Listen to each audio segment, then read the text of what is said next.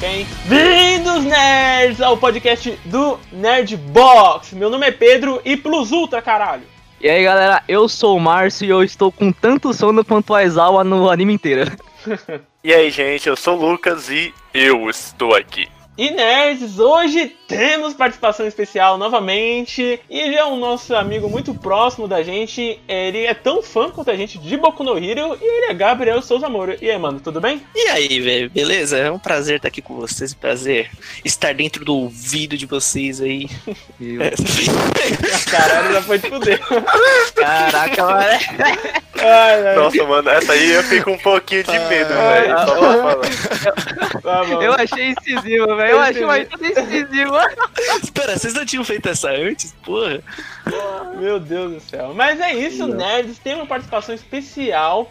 Pois hoje vamos falar sobre Boku no Hero, nerds, ou uma Hero Academia. Vamos falar sobre as quatro temporadas, então, nerds, se prepara. Vamos ter spoilers, cuidado. Se você nunca assistiu Boku no Hero e tem curiosidade, eu recomendo você esperar, assiste tudo e depois vai lá e escuta esse episódio. Vamos comentar das nossas opiniões, personagens preferidos, vilões favoritos, cenas favoritas, é, lutas favoritas, enfim. Vamos dar o grande resumão do anime. Ou seja, vamos ser divididos em quatro, quatro tópicos dessa conversa primeira, segunda, terceira e quarta temporada. E se você já assistiu tudo, escuta tudo. Se você viu até a terceira, então para na terceira temporada, onde a gente vai comentar também. Beleza, nerds? Então é isso, prepare sua individualidade e bora para o episódio de hoje, mas antes eu quero avisar que não teremos a caixa de perguntas hoje, pois my bad, eu esqueci de colocar, foi uma semana muito corrida no site e eu acabei esquecendo, realmente foi, uh, foi falha minha aqui, mas semana que vem teremos, então fique, preparado, fique ligado que nessa semana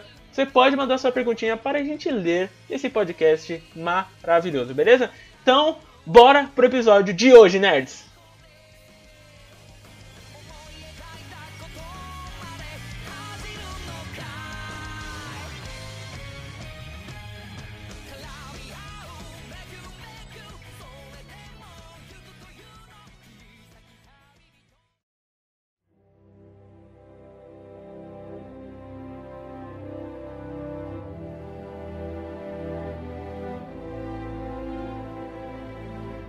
E para comentar sobre Boku no Hero, como eu falei, trouxemos um peso aqui, um peso pesado dos animes, o nosso amigo Gabriel Souza Moro, que é muito fã do anime, como a gente, e a gente vai comentar agora sobre a primeira temporada, que para mim é uma das melhores até hoje, cara, porque consegue introduzir todo o mundo de Boku no Hero de forma espetacular. Adrião, você, que eu acho que é o mais fã daqui, Comenta um pouquinho o que, que é esse mundo de Boku no Hero, cara, pra, pra quem não sabe. Eu acho que é muito difícil, pois é um dos shounens mais aclamados e amados dos últimos anos, né, cara?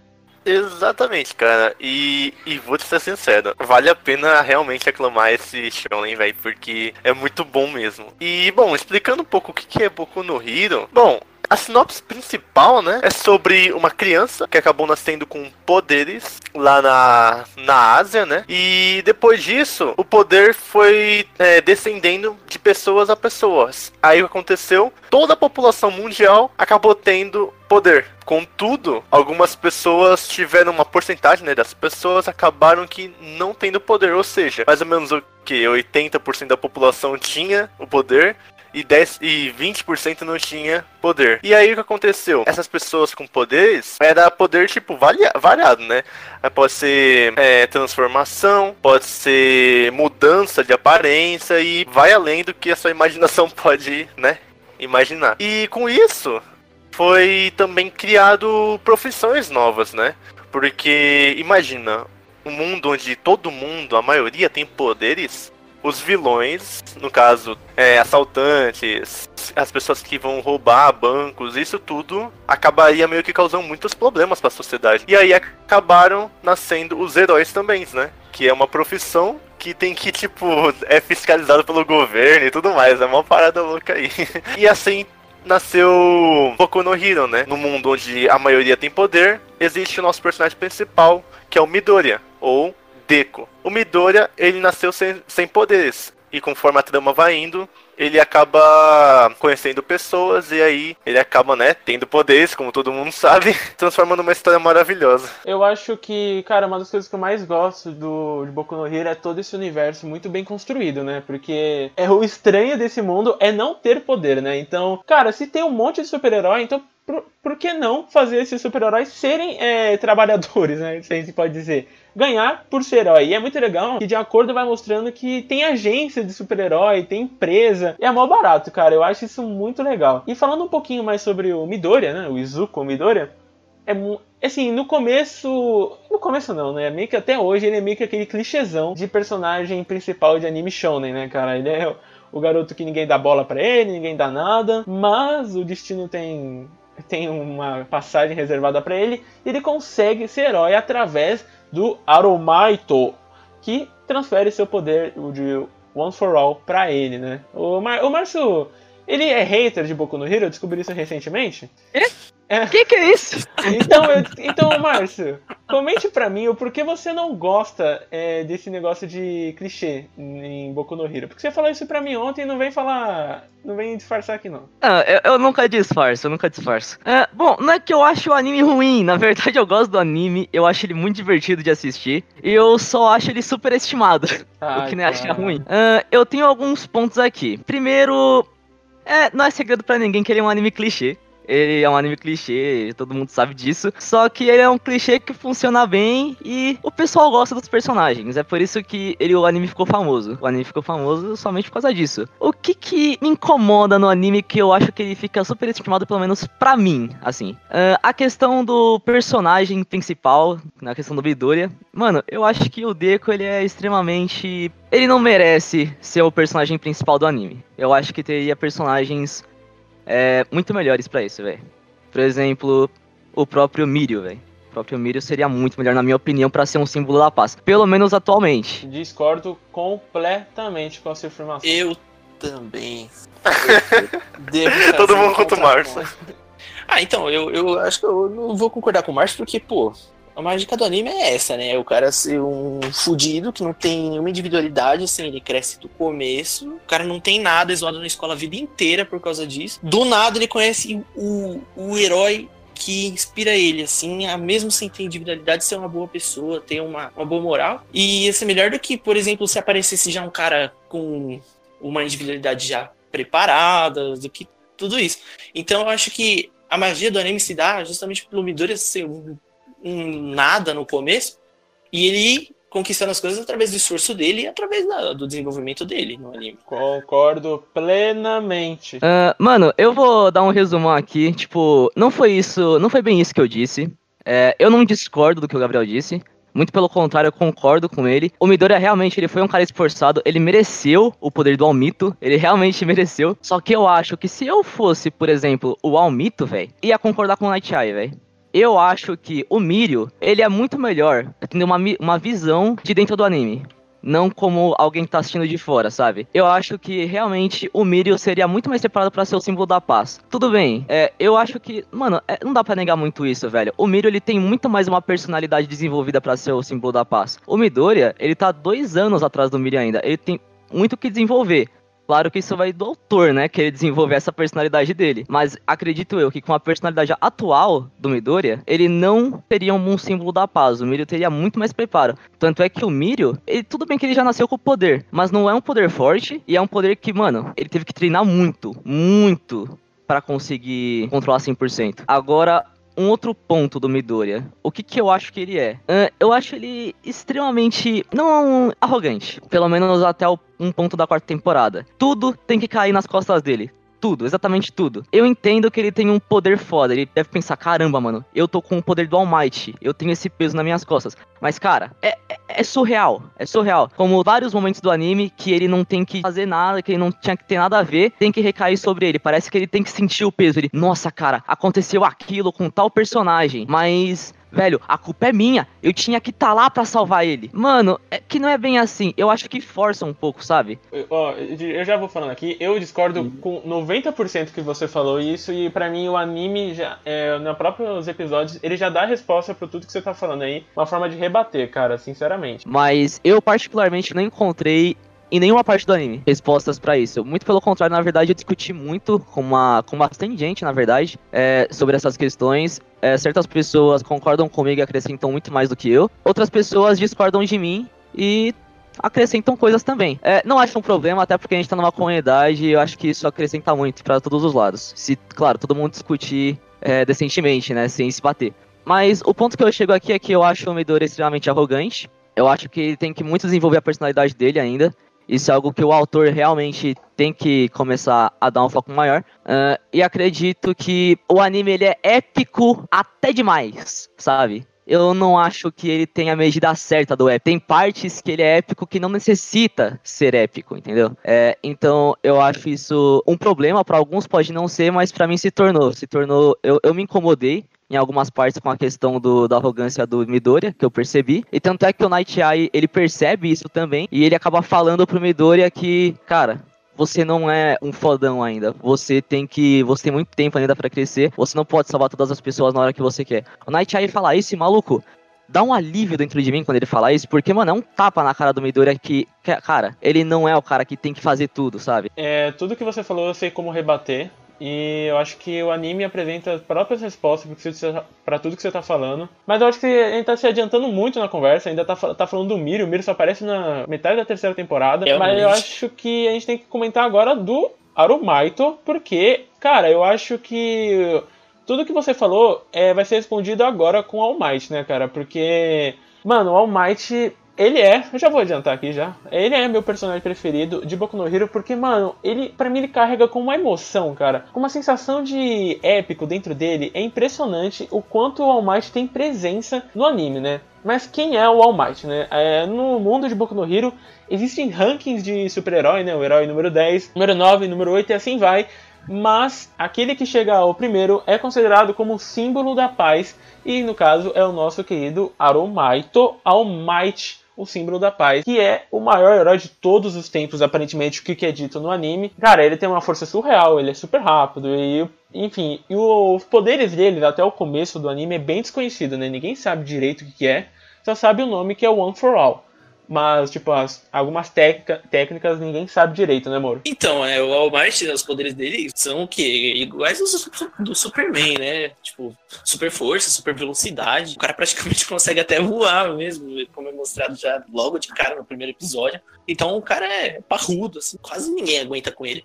Mas uma coisa que é mística mesmo, que não é revelado para todos na sociedade do, do anime, mas sim pro espectador, é a origem do poder dele. Para todo mundo, ele, como as pessoas nascerem com individualidade é algo muito, muito comum, o All Might, todo mundo assumiu que o All Might já nasceu com essa individualidade. Então já é algo assim, pá, tá ali, é dele mesmo, cara. É foda assim desde nascença. Mas, né, como é mostrado mais pra frente, não é bem assim. Não é bem assim, né? Porque a gente entende que todo esses grandes super-heróis, vem o poder vem já natural, né? Vem, vem de nascença, mas futuramente a gente descobre que as coisas não são bem assim, né? Mas é muito legal porque uma coisa que eu adorei no começo do anime foi a questão do Midoriya ser o maior fã de super-heróis. Então, assim, ele não era só fã de colecionar camiseta, não, ele estudava os heróis, cara. Era muito legal. O caderninho o dele. Cara era paranoico. Isso, ele era paranoico, mano. Ele era doidão pros heróis. Tipo, ele sabia toda a ficha técnica dos, sei lá, dos 10 maiores, pelo menos, ele sabia de tudo. Isso era uma questão que eu adorava. Eu falei, caraca, legal. Porque quando ele conseguiu os poderes, tipo, ele já vai ter um preparo, uma noção mais ou menos do que ele tem que fazer, né? Já que ele acompanha tanto esses super-heróis, então ele já vai ter uma base de inspiração muito grande, né, Adrião? Exatamente, cara. E esse é um ponto que eu adoro pra caramba no Midoriya, porque, poxa, ele estuda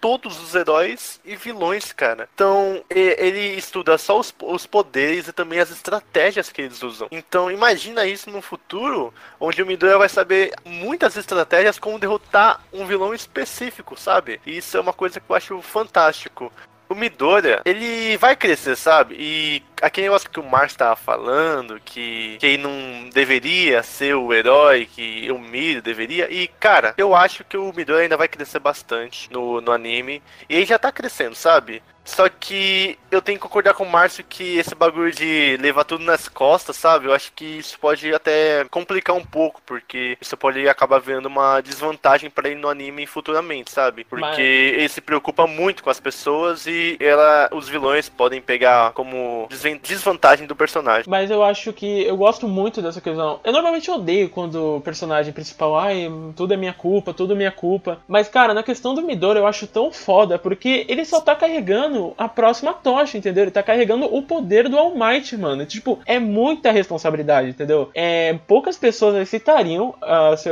é, tomar essa responsabilidade para elas. Então eu acho muito foda a questão porque é tudo bem construído no anime, na minha visão. E, a gente sabe desde o primeiro episódio que o Midori é um alucinado pro super-herói e é uma frustração imensa na vida dele não ter nenhuma individualidade. Cara, quando ele consegue, tipo, não é qualquer individualidade, tipo, não é jogar fogo, não é voar, sei lá, jogar raio laser pelo olho. Mano, é a individualidade do número um, do símbolo da paz, cara. É uma responsabilidade gigantesca. Então, sim, eu acho muito legal que ele tenha essa preocupação de salvar todos e de se culpar, porque ele ainda é uma criança criança ainda, tipo, sei lá, tem 15 anos. Então, é normal ter essa preocupação, cara, e eu acho que mais pra frente ele vai criar mais maturidade, então, para mim funciona como ver uma evolução de personagem. Na questão do Midori, eu acho muito fantástico eles quererem colocar essa responsabilidade no garoto e mostrar que sim, cara, ele tem que aguentar essa responsabilidade e é isso. É, essa faz, é, faz parte de ser um herói, né? Faz parte de carregar é, o Once for All, né? É, o Midoriya também, pô, ele tem uma personalidade muito, muito empática, então acho que isso é algo natural dele já. E além disso, ele, pô, como o Pedro disse, ele carrega o poder do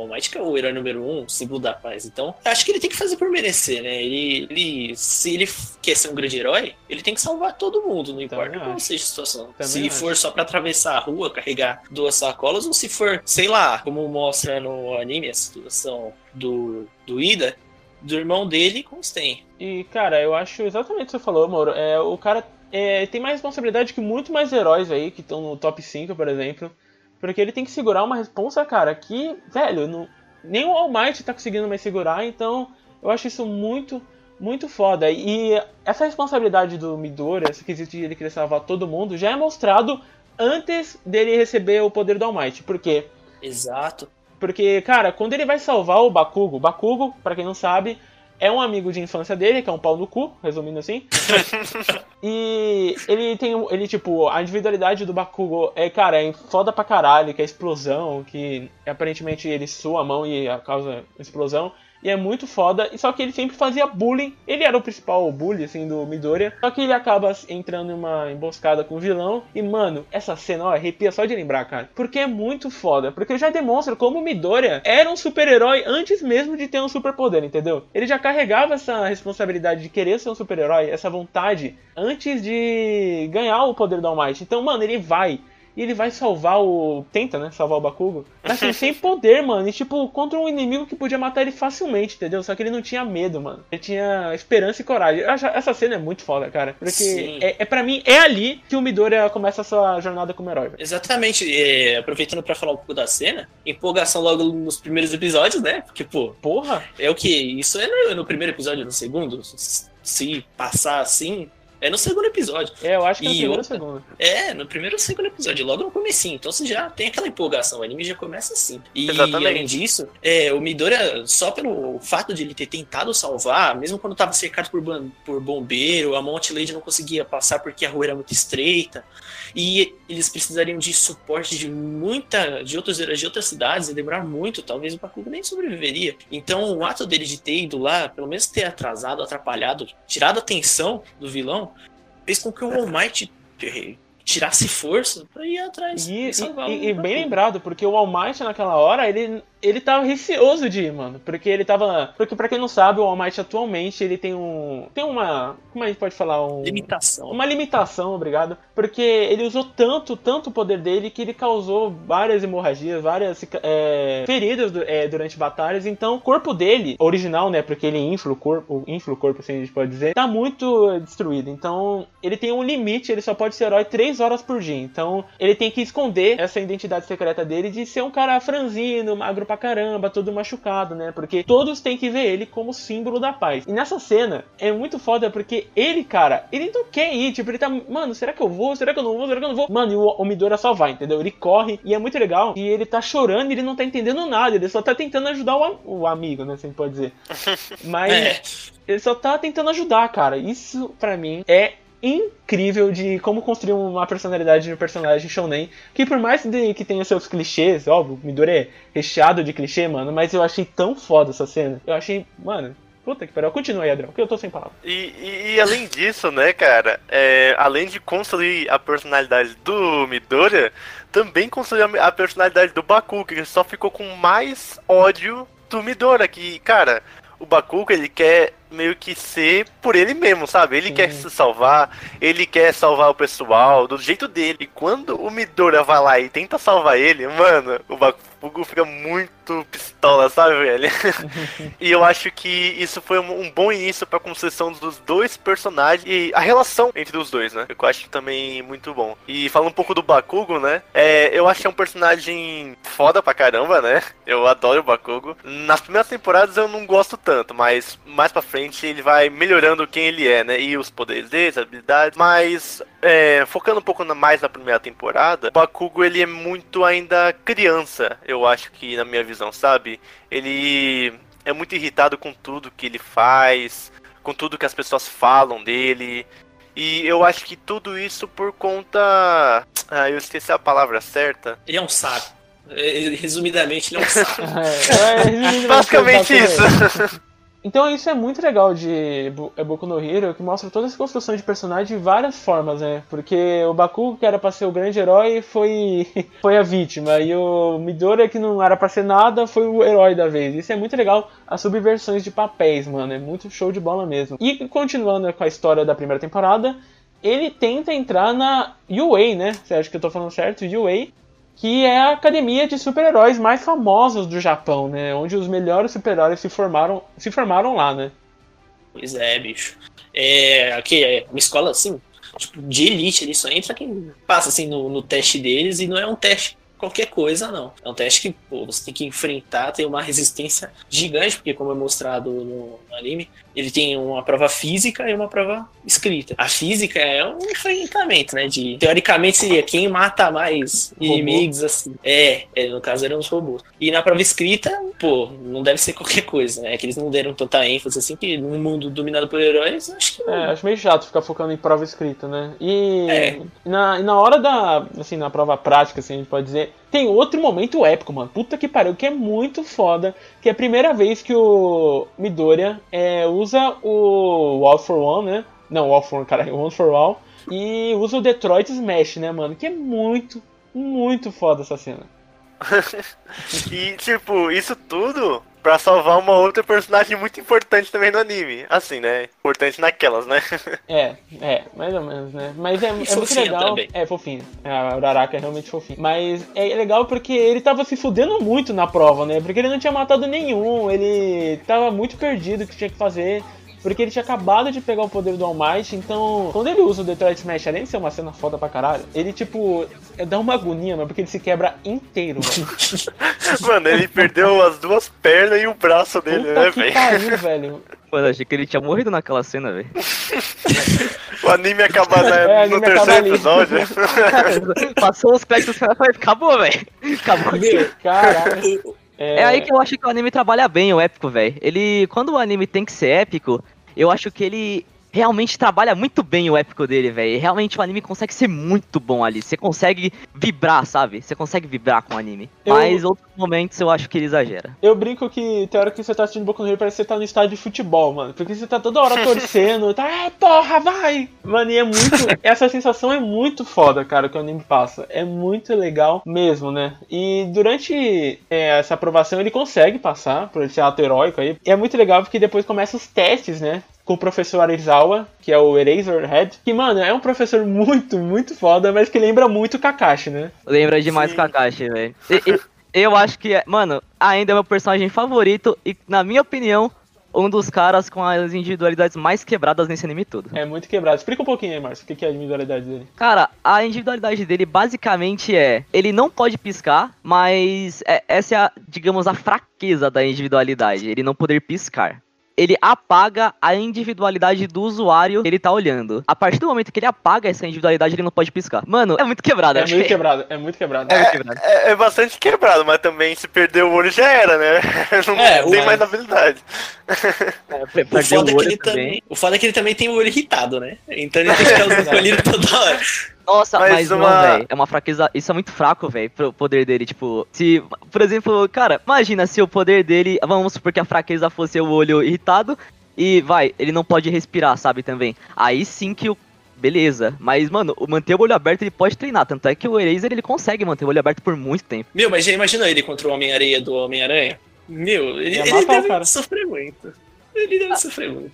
Ah, mas ah, sabe o que é foda? Porque nesse, nesse mundo, o Homem-Areia seria uma individualidade. E tem essa individualidade, Tem, inclusive, que tem, aparece na verdade. primeira temporada. É muito legal. Bom, mas falando um pouco mais do Midoriya, né? Que eu queria dar enfoque na primeira temporada é a evolução do Midoriya dentro dessa universidade. Cara, tem dois pontos que eu queria dar muito enfoque pro Midoriya.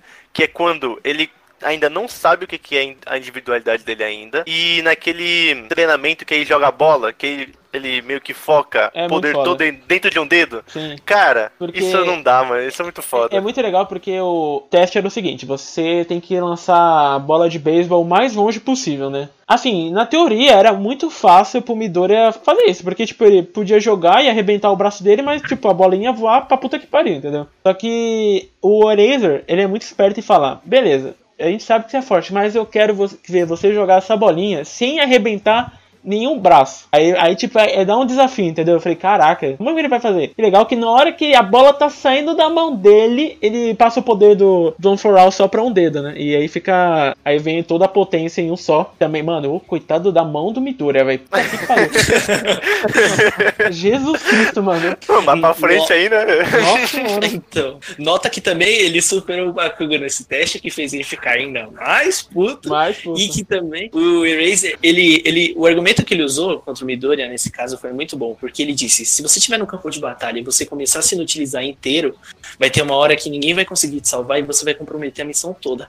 Isso já é uma lição logo de cara pra todo herói ali no anime. É muito foda, cara. O Exatamente. É muito da hora. O segundo ponto que eu queria também falar era dentro da luta, da primeira luta entre o Bakugo e o Midoriya, que eles estão dentro de um prédio, né? Que também é outro teste. E, cara, o Midoriya, ele meio que não usa o poder dele dentro do prédio, cara. Ele usa só a habilidade de estratégia e ele... Aqui, lembra que a gente tava falando do caderninho, que ele sempre fica Isso, os Adriano. negócios? Exatamente, velho. Cara, o cara lutou contra o Bakugo sem usar habilidade nenhuma, Roteiro, velho. Isso que é foda, construção de personagem, mano. Porque a gente vê desde Mano. o começo que ele gosta de ver essa estratégia de heróis, hein? ele gosta de ver como os heróis atuam no campo, né? Cada um, seja ele espe- especialidade médica, ataque, defesa, tanque. Então é muito legal que na hora que ele vai lutar contra o Bakugo, ele só usa a cabeça, mano. Ele só vai usar a individualidade no final. E é aí que a gente já vê, logo no começo, na primeira temporada do anime, uma das poucas, na minha opinião, uma das poucas qualidades do Midoriya, velho, que é exatamente o raciocínio, a capacidade de raciocínio lógico dele. Ele é extremamente inteligente em batalha, ele consegue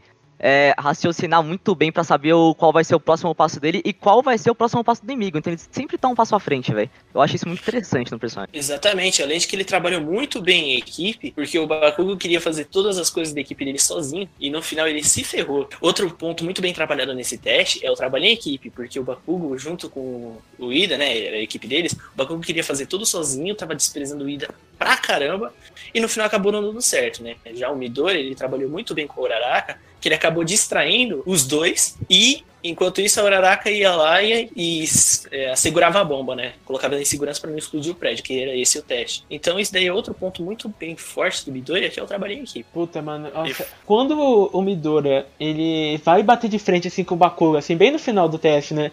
Ele vai, caralho, mano, eu você no soco, mano. E quando o Midoriya, ele dá o soco pra cima, eu achei tão foda. Porque, mano, é óbvio que se bater de frente com o Bakugo, ele ia perder. Não tem como, ele ia perder sim. Só que, mano, ele falou, beleza, eu vou me sacrificar aqui, mas é pelo bem da equipe, é bem- pelo bem da missão. Mano, puta que pariu, vai tomar no Midoriya é muito foda, né? Falando nisso aí, me deu, deu um pau no aí, é, é, mano, ele, em questão de estratégia, assim, ele deu um pau mesmo. Ah, mano, a partir do momento que o Bakugo tá apanhando, eu tô gostando, velho. É verdade. Basta ele se fuder. É uma. Podia ter um episódio inteiro de se fudendo que eu ia gostar. Nossa, o episódio teria apanhando da mãe dele, mano. Cara, a mãe dele, a mãe dele é muito foda. A mãe dele é muito engraçada. É de- É demais, demais. demais, é demais. Ai, velho, muito bom, muito bom. Mas adiantando, já vamos para o final da primeira temporada. A gente falou muita coisa, porque puta que pariu, é muita coisa pra gente falar sobre a primeira temporada que apresenta é, várias coisas interessantes. É a primeira vez que a gente vê o All Might finalmente em campo. A gente fala, caraca, como seria o All Might usando realmente, sei lá, 50, 60% do poder? E é muito da hora. Todo aquele teste que era pra ser um teste da escola, mas que acaba sendo invadida pela Liga dos Vilões. E no começo, eu vou falar bem sério, eu achei que são puta vilões, mas na verdade acabaram sendo só uns bocó.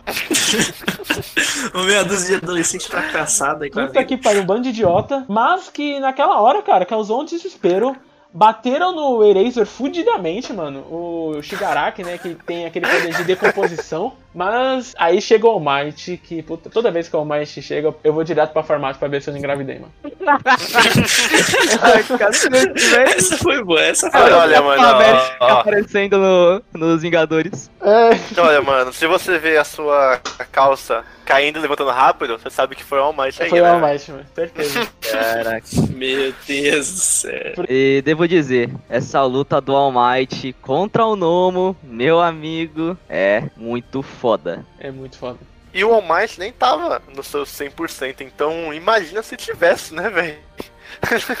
Ia acabar com a luta em o quê? Segundos, né? Mas Pois outra é. coisa que eu, que eu adorei nessa cena toda foi o Midoriya junto com a Tsuyu e junto com. Eu esqueci o nome dele. Mineta. É o roxinho lá. O Mineta, é isso aí. Pior personagem do anime, tá? Até agora. Até Caralho, agora, né? Puta que pariu. Até- Mas, Discordo. tipo, eu. É óbvio que você discorda, né? Você é igual ele. O cabelo é igual. O cara usa o podcast Caramba, mano. pra. Nada, mano.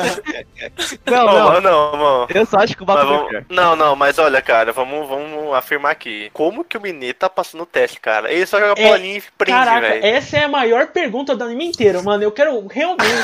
eu quero ver o filho da puta que pegou o, o teste prático do Mineta e falou: caralho, esse tem futuro. Na, na verdade, o Mineta, olhando assim, ele é inteligente, velho. Tá, mas ele é, É, é prático. Não, não, essa é a questão. No prático, ele sabe usar a inteligência dele como uma válvula de escape, velho, pra ele passar. É tipo o que a gente vê na segunda temporada, que, Ele- tipo, daqui a pouco eu comento. Ele rouba aquilo, Ah, né? para, velho. Para, velho. O. Bakugan é mil vezes o melhor personagem que o Mineta, velho. Não, não, velho, nem fudeu. Não, o Bakugan é, É, mais não, legal. não. Eu, eu concordo, o Bakugan é Com mais da hora. certeza, mano. Pelo velho. amor de Não, Deus. não, não, sem dúvida, assim, o Bakugan é mais legal, mas, pô, não, não é muito distante, Caralho, assim. Ah, a gente tá falando do All Might. Calma aí. Ô, Verdade. personagem bacana, né, velho? Personagem bom, é, velho. personagem bom. Não Não vamos falar dois ruins aqui, não. Não vamos ofuscar, né? É, então. E é muito legal que nessa luta, mano, o All Might sai arrebentado, né? Porque ele não decidiu usar o 100% dele porque, tipo, ia gastar muita coisa e provavelmente as horas dele como herói seriam muito menores.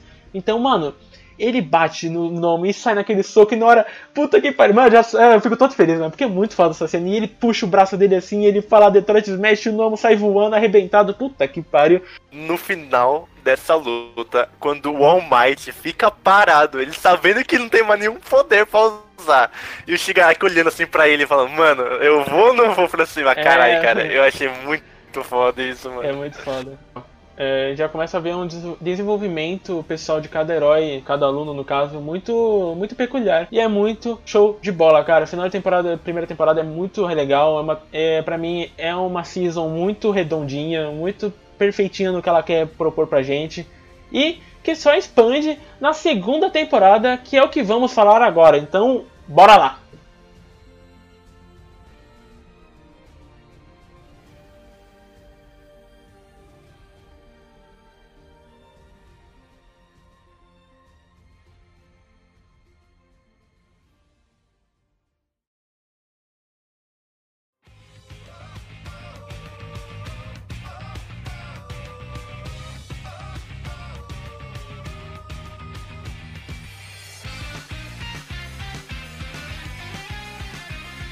Segunda temporada a gente já vê umas coisas mais bem estabelecidas no mundo de Boku no Hero, né? O Midora já, já, mais ou menos, né? Mas tá meio que se acostumando um pouquinho com, com One for All, né? Então a gente. Mas acho que a principal fator da segunda temporada acho que são dois, né? É o Sten e o torneio que acontece no começo, né? Exatamente. E, cara, começando pelo torneio, é cada luta que você fica, meu Deus, é quem Nossa vai ganhar, senhora, quem não vai muito ganhar. Foda. E o mais legal é ver as habilidades dos outros estudantes em ação, cara. Não só da turma A, né? Como da turma B também, velho. É e isso eu acho foda. muito interessante. É muito legal. Eu acho que foi uma das poucas vezes que eu gostei do Bakugo, que ele tava tentando pegar aquele cara da turma B, que é arrogante pra caramba. O Monoma. O Nossa, Mono. Puta que pariu, mas eu tava torcendo tanto pro Bakugo dar um pau nele, cara. É, eu odeio ele até hoje. Nossa, não é importa muito o que chato. aconteça. Não, esse cara é chatão, velho. é Não gosto nem dos dois, mas eu tava, tava, tava torcendo pro, pro Bakugo apanhar, velho, porque não dá, mano. O Bakugo pra mim não dá. Tem que, É, tem que apanhar mesmo. pra ter uma ideia, eu odeio mais o Monoma do que o Mineiro. É, tanto que eu aí é odeio. foda, o, mano. cara, o cara se esforçou. O cara se esforçou. Mas vamos falar de uma personagem que eu adoro, cara, é, nesse, nessa temporada, que é a Hatsumi, velho. Mano, ela é muito foda, velho. É. Vocês lembram dela? De Não. cabelo rosinha, toda tecnológica. Ah, sim, lembrei. que Curso- era meio que engenheira, né? É isso. Exatamente. suporte. Cara, ela luta contra o Lida, velho. E, tipo, ela não luta, né? Ela fica testando os brinquedos É, muito dela da hora, velho. Mano, é uma cena que, tipo, tão cômica, velho, mas também é épica, sabe? É, mas é muito engraçado, porque o líder tá todo lá, nossa, eu vou ganhar dela, pai, eu vou fazer, eu sou herói. E ela tudo lá, tipo, ah, deixa eu testar isso aqui, pai, fica colocando os bagulho nele, mano, é muito engraçado. da hora. Ela E o- luta- e- Na verdade, é, eu acho até válido dizer que ela não queria nem, lutar, ela só queria mostrar tudo que ela tá, tinha. Um da Exatamente. hora lutar, né? Mas, cara, o o Ida é um personagem tão legal, né? Pô, eu acho ele muito foda. Ele é todo certinho da turma, né? E ele tem o poder das pernas dele ser meio. É meio fortona, né? Que ele consegue correr rápido pra caralho. Eu- A perna dele parece ter um, um nitro, né? Um boost, assim, se a gente pode dizer. Tem uma propulsão. É, uma propulsão. Mano. É muito foda. Eu gosto pra caralho do Ida, mano. Ele é um personagem O- não. certinho, que normalmente eu não gostaria, mas é um personagem que eu gosto pra caramba. No Boku no Hero, eu acho que funciona bastante. O líder é a própria motoca, né, velho? É motoca. Caralho, Lucas. Essa foi longe, mano. Essa foi longe, velho. Ah, mano, mas aí tem mó motorzão no- na panturrilha dele, velho. Cara, a panturrilha trabalhada. Pô, imagina quando eu peguei pra ele no mercado, né? Tipo, pô, o cara vai rapidinho, assim, Caraca. já era. Uma coisa que eu gosto bastante desse torneio é que agora finalmente é demonstrado os- os- a individualidade dos outros personagens de forma mais abrangente, né? Por exemplo, o Dark Shadow de Tsukuyomi, que é muito foda, é um poder, os poderes mais apelões da classe dele, só que ninguém dá muita, muita bola. Cara, a Tsui você vê mais, a Uraraka, é muito legal. É, eu acho que esse torneio serviu mesmo fo- em foco nos secundários, né? Mas principalmente no Todoroki Shoto, né? a luta do Todoroki contra o Midoriya, velho. Velho. Aquilo aquilo foi de. Todoroki é um personagem secundário muito importante na história, tanto que o desenvolvimento dele começa a partir daí. Ele é filho do segundo do herói número 2, o Endeavor, é, Todoroki End, o nome real dele. Ele é um pai super abusivo no, no- na história, mas que mais pra frente ele tenta se redimir. Ele sempre pressionava a esposa, tanto que chegou a até cometer abusos familiares com ela, de que ele queria ter um filho perfeito pra poder superar o All Might. Ele teve quatro filhos, né? Sendo que um deles infelizmente morreu, mas existem teorias de que não. Os irmãos do Todoroki, que eles possuem muito, muito da característica da mãe, né? Os cabelos Sim. brancos e também individualidade. E o Todoroki, que possui tanto a individualidade, individualidade do pai quanto da mãe dele. É, porque o poder dele seria o- a individualidade perfeita, né? Porque o Endeavor é o herói número 2, que possui a individualidade do fogo, e na mãe do Todoroki é a individualidade do gelo. Então, o Todoroki é o meio a meio, né? Ele é o, o meio fogo e meio gelo, cara. E a individualidade do Todoroki eu acho muito, muito foda. Muito foda porque fica bonito no mangá e fica bonito no anime, né? É extremamente poderoso, né, velho? Extremamente. Provavelmente uma das individualidades que se ele conseguir controlar 100% futuramente, ele vai, né? Obviamente. É, cara, ele com certeza vai ser parte ali top 5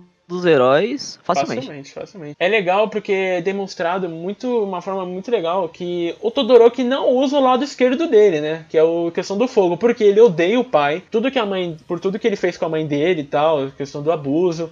Então ele renegou o lado esquerdo dele e ele só luta, ele só luta com a individualidade da mãe, que é do lado direito de gelo. E eu achava isso muito foda, cara, porque facilmente, se o Todoroki quisesse, ele poderia usar os dois lados e foda-se, mas mano, é uma o valor dele que ele coloca dentro de si, que eu acho muito legal. O Todoroki ele já é forte só com um lado, imagina com os dois. Então, Exatamente. Fora que a individualidade dele, como o Pedro disse, seria perfeita, né? Porque enquanto ele acaba se congelando muito por usar o lado de gelo dele, ele pode reverter ter esse processo utilizando o outro lado dele, que é o de fogo. Então ele, ele pode ter o equilíbrio perfeito não chegar à exaustão do poder Em certo dele. momento do torneio, é, existe a luta entre os alunos, né, como a gente já tinha falado aqui, e acontece a luta entre o Midoriya e o Todoroki, cara, que foi uma das lutas mais bonitas, do, assim, não é mais bonita de é de emoção também, tem uma carga emocional muito grande. É um poder muito bonito, assim, visualmente, o do Todoroki, né? Principalmente do gelo. Então, fica muito bonito na hora que você tá vendo. E a gente não pode esquecer de uma cena que se tornou lendária, que é a do Endeavor gritando Chata! É, você. é verdade. Usado em meme até hoje. Até hoje, mano. é Muito boa aquela cena. E Foda, até re- é, replicaram essa cena na quarta temporada, então acho que famosa que ela ficou. Sim, sim. tipo, verdade. não replicou com a mesma, da mesma forma, É, da né? mesma situação, Foi- mas- É, mas foi bom, foi bom. Mas a luta deles é, é, leva uma carga emocional muito grande, né? Porque o Todoroki, obviamente, era o favorito pra ganhar. Só que o Midoriya, mano, ele dá um- uma subversão na gente porque ele começa a lutar de igual pra igual, né? É, é luta de igual pra igual, mas ferrando pra É, caramba mas. tudo que ele caraca, tem. né? olha, o, o braço do Midoriya não caiu nessa batalha por sorte, mano. Exatamente, cara. Porque ele usou uma vez, o já tava ferrado. Só que ele foi lá e continuou usando tudo quebrado, velho. Tipo, mano, imagina a dor, velho. Os ossos tudo estilhaçados lá. Eu Não, não- tinha mais era pó. Mano, eu não sei. Se você quer Recover Antes do Midori entrar na, na Yoi, ela pensou, putz, vou ter uma aposentadoria tranquila. Depois que ele entrou, ela, ela, mais ela- porra nenhuma. é, ela é a pessoa que mais É. trabalha naquele anime. Caraca. Mas, cara, tem dois outros pontos que eu queria também é, colocar antes da gente, tipo, Stain, né? É a luta do Bakugo contra a Uraraka, cara. Que é uma puta luta foda, É cara. muito foda. Que todo mundo fica falando, nossa, mano, o Bakugo tá dando um pau na Uraraka, mano. Será que, tipo, ele não vai parar, algo do tipo? Aí, do nada, mano, a Uraraka escondendo todos os destroços em cima, tipo, flutuando. Cara, mano, deu mó aquele arrepio, eu falei, nossa, mano, a Uraraka tá foda, velho. Tá, tá É, Isso ela me perdeu. Queria que ela tivesse dado É. uma porrada nele, mano. Mas é- Realmente, mas quem não eu- queria, né? Mas pra mim a- ela ganhou como vencedora moral, mano. Porque é, a luta dela é muito legal porque ela tá apanhando, apanhando, apanhando, mas no final vê que ela tinha um plano por trás disso. Eu achei muito legal, cara. Cara, e isso me lembra muito o Midoriya, cara, porque ela sabia que não podia bater de frente contra o Bakugo, então ela planejou é, ele ficar explodindo todos os, o chão, né, perto dela, pra levantar todos os destroços e depois jogar, velho, como uma chuva de meteoros. Eu achei isso muito Muito, interessante. muito legal mesmo. Exato. Ali, nessa, antes da luta, mostra a motivação da Uraraka ser uma heroína, né? Sim, que, ela, exatamente. que mostra que a família dela passa por necessidade financeira, né? E que ela quer ser uma heroína famosa pra ganhar dinheiro e ajudar os pais dela. E é muito legal, né? Porque não é só Exatamente. aquela motivação, ai, quero ser o número um. Não, cara, cada um tem um. Tem, quer ser herói por um motivo diferente. É muito... Eu acho que isso é uma coisa importante pro anime, velho. Porque, mano, ia ficar realmente. Ia, ia ficar muito fraco o anime se a. O, o objetivo de todo mundo fosse um objetivo grande, sabe? Fosse ser o número um, o número um. Cara, sabe, eu acho que não ia ser muito interessante. Eu acho legal Acho importante que tenha essas diferenças e tenha esses sonhos que são simples, sabe? Pô, eu quero me tornar uma heroína pra ajudar os meus pais. Eu acho legal, eu acho simples, eu acho bonito, acho que enriquece bastante o anime. E bom, cara, o último ponto que eu queria falar é, é entre a luta do Shinzo contra o Midora. Que o Midora, é, tipo assim, né? No estádio tem uma- um limite. Se você sair desse limite, você perdeu a luta. E o Shinzo, o poder dele é entrar na mente da pessoa e meio que controlar ela, entendeu? E o que aconteceu? O Shinzo, ele acabou controlando a mente do Midora, né? E pro Midora sair, ele meio que acaba vendo os espectros dos falecidos herdeiros do All for One, quer dizer, do One for All. Cara, isso é uma cena tão bonita de se ver, porque você consegue ver todos os espectros lá com as cores diferentes, você vê, consegue ver até o All Might. E isso é uma coisa que mais pra frente a gente vai comentar, que nem o All Might é, conseguiu ver, sabe?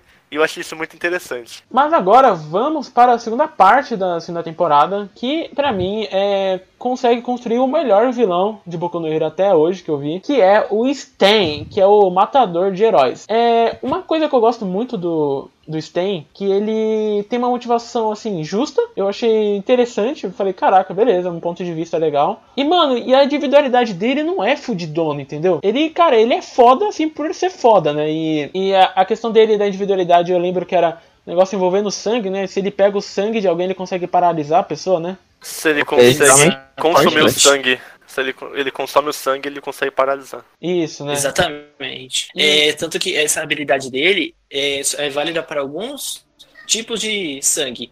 Por exemplo, se uma pessoa do, do sangue ó, eu não lembro exatamente quais são os, os sangues que são fortes e mais fracos. Mas, por exemplo, se uma pessoa do sangue O ele consome e ela fica por uma hora paralisada, já uma do tipo A fica por 15 minutos, do tipo B por um tempo, ou do tipo AB não fica. É uhum. É mais ou menos nessa dinâmica. Ah, ah, então, então é isso, mas tipo, não é uma individualidade muito roubada, né? Então, tudo que o Sten meio conseguiu fazer contra os heróis era meio que por habilidade mesmo, porque ele é foda. E a motivação dele para ser um vilão eu, era a questão de ele julgava os heróis atuais que eles não eram justos, né? Eles não eram puros, alguma coisa assim. Que... Mas não, é é, algo mais parecido, tipo, como se ele queria que todos os heróis fossem que nem o All Might, sabe? Ah, é verdade, é que os heróis não eram dignos, né? Alguma coisa assim. Exatamente. Exatamente. Isso, né? É verdade. Obrigado por lembrar que ele então, tipo, é, pro Stan, nenhum herói além do All Might era, era um herói de verdade, né? Era só é farsante, é uma manopla assim do governo pra ganhar dinheiro e não, não representava o que era um ser herói, né? Ele, ele matou alguns heróis assim principais, ele feriu bastante o irmão do Ida. Mano, eu acho ele incrível, velho, como vilão.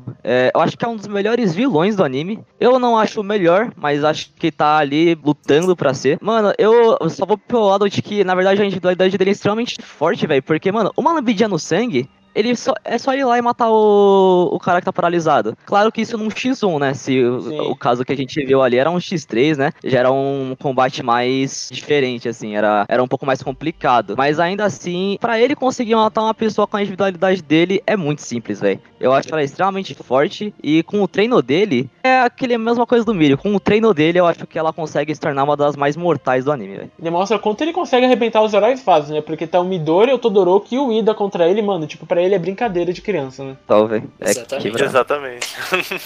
Eu posso dizer sem medo que essa temporada inteira o destaque dela foi o Ida foi excelente pro desenvolvimento dele como personagem, mostrou o background dele, também mostrou como ele age em numa liderança sala, tanto que já mostrou na primeira temporada, mas dessa foi melhor, assim, mostrou a estratégia dele durante o torneio e também essa questão aí da, da luta contra o Sten. Mostrou é, como ele é tão imprudente, né, cara, ele ia atrás sozinho de um vilão é, puta que fudido, né, Nossa, se fosse que não me deu, que ele estaria morto, mano, tranquilamente. Com certeza, velho.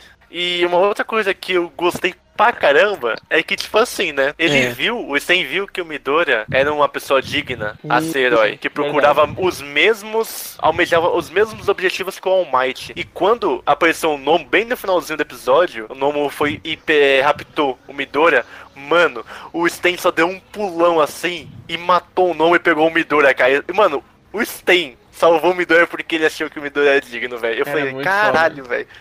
Ele passou uma sensação muito diferente. Tipo, ele passou uma sensação de perigo, mas também que é aquela sensação que você fala, pô, mano, até que ele tá certo. É, tipo, tem, é, realmente é muito, é muito engraçado ver, porque você concorda algumas coisas com o Sten e fala, caraca, mas tipo, tem um pingo de verdade aí, né? É aquela coisa, né, velho? É o vilão que tem a motivação certa, mas tem os, os meios errados. errados né? É, os meios Exatamente. errados. Por isso que eu acho que ele não é um vilão. Eu diria, descreveria ele assim mais como um anti-herói. Porque, pô, querendo ou não, ele tem um compasso moral dentro dele. Ele não é que nem o Shigaraki que quer causar o caos e foda-se. Não, ele é um cara que, pô, para ele tá errado, ele vai lutar contra isso que ele acredita que esteja errado. Chegará que não, ele só quer falar, pô, vou matar o All Might porque é legal. Nós. Então eu acho que ele tem uma motivação assim, e tanto que ele se mostrou ser um ato heróico quando ele salvou Midori do Nomo. Olha, cara, eu acho que eu vou ter que discordar um pouco disso, porque o Shigaraki, mais pra frente, mostra algumas das motivações, sabe? Que ele se tornou um vilão. O Shigaraki, ele viu que o All Might era aquele salvador, que ele viu que salvava todo mundo, mas ele, tempo, ele, ele percebeu que o All Might não salva todas as pessoas, sabe? E isso meio que foi crescendo dentro dele, até que ele encontrou o Nemesis do All Might, né? Que é o, o All For One, né, cara? Então eu acho que eu discordo um pouco disso, porque cada um tem uns motivos diferentes. Mas uma coisa que eu concordo com você é que o Sten é um vilão mil vezes melhor que o Shigaraki até agora, né? sem dúvida, sem dúvida nenhuma. Mas é isso, né? Essa foi a segunda temporada de Boku no Hero. Óbvio, tem muito mais coisa que acontece, mas você tem que ir lá e assistir. A gente não vai entregar tudo porque é uma experiência incrível ver essa segunda temporada. Mas vamos para a terceira, que tem, para mim, a melhor luta de todos os animes. Beleza? Então bora lá.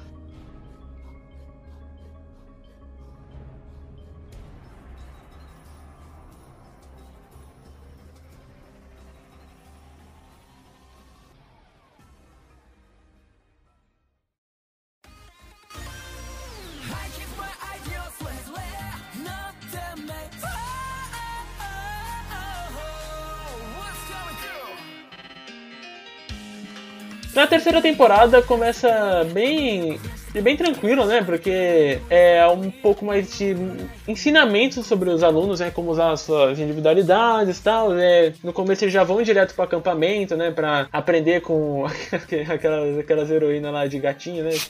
Caraca, Tem aquele cara aí. velho, são muito fofinhas. Pô, isso é muito, foi Qual muito bom. é o nome do grupo, velho? Ah, esqueci. É The Pussycats. The Pussycat. Isso! Caraca, era muito bom. era muito Mano, bom. Cada um dos integrantes é um melhor que o outro Ah, lá, velho. o, cara lá é o melhor, velho. Não, o cara não dá, velho. Ele é, É muito, muito engraçado, ele é Muito divertido, cara. É vale dizer que esse acampamento aconteceu nas séries. Então o lema da, da UA Plus Ultra não é à toa. Eles não tiveram descanso, É, mesmo então. assim, sendo férias de verão. É, não, é férias, não, férias do teu cu, você vai pro acampamento treinar, então.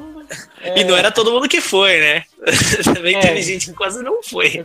Eu não iria nem fudendo. É, essa temporada, além da cena da luta que eu achei muito foda, tem um negócio que eu gostei pra caramba, que foi as brincadeiras que tiveram lá, né? Que foi onde deu início a tudo, né? Tipo assim, no acampamento, durante uma das noites, né? O pessoal meio que inventou uma brincadeira, né? Com a permissão dos coordenadores lá e tal, né? Que era meio que, tipo assim, você ia num caminho da floresta, né? Ia seguir esse caminho, e os próprios alunos iam te assustar, entendeu? E é um negócio que eu achei muito divertido.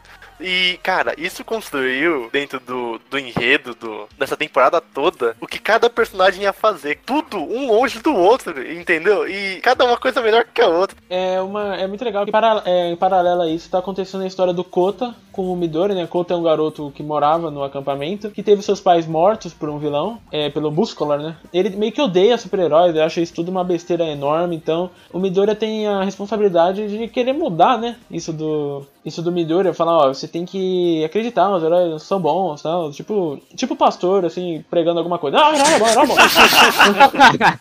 Comparação perfeita aí. E, paralelamente a isso, acaba acontecendo a, a invasão da Liga dos Vilões, né, Adrão? Exatamente. Durante toda essa brincadeira do acampamento, junto com a história do Kota e com o Midoriya, acontece a invasão da Liga dos Vilões. Lembra aquele negócio que eu falei pra vocês sobre o Sten? Dele ter impactado muito mais pra frente com as suas ideias? Então, é, quando a Liga dos Vilões invade, é mostrado que existem novos integrantes na Liga dos Vilões. Se eu não me engano, eram quatro novos integrantes. Eu não vou lembrar o nome de todos. E eu acho que o mais foda daí é o Dab, né, cara? Porque, pô, a, a personalidade dele, o visual dele é muito, muito marcante. E a individualidade é parecida com o Totoro. Totoro. Opa!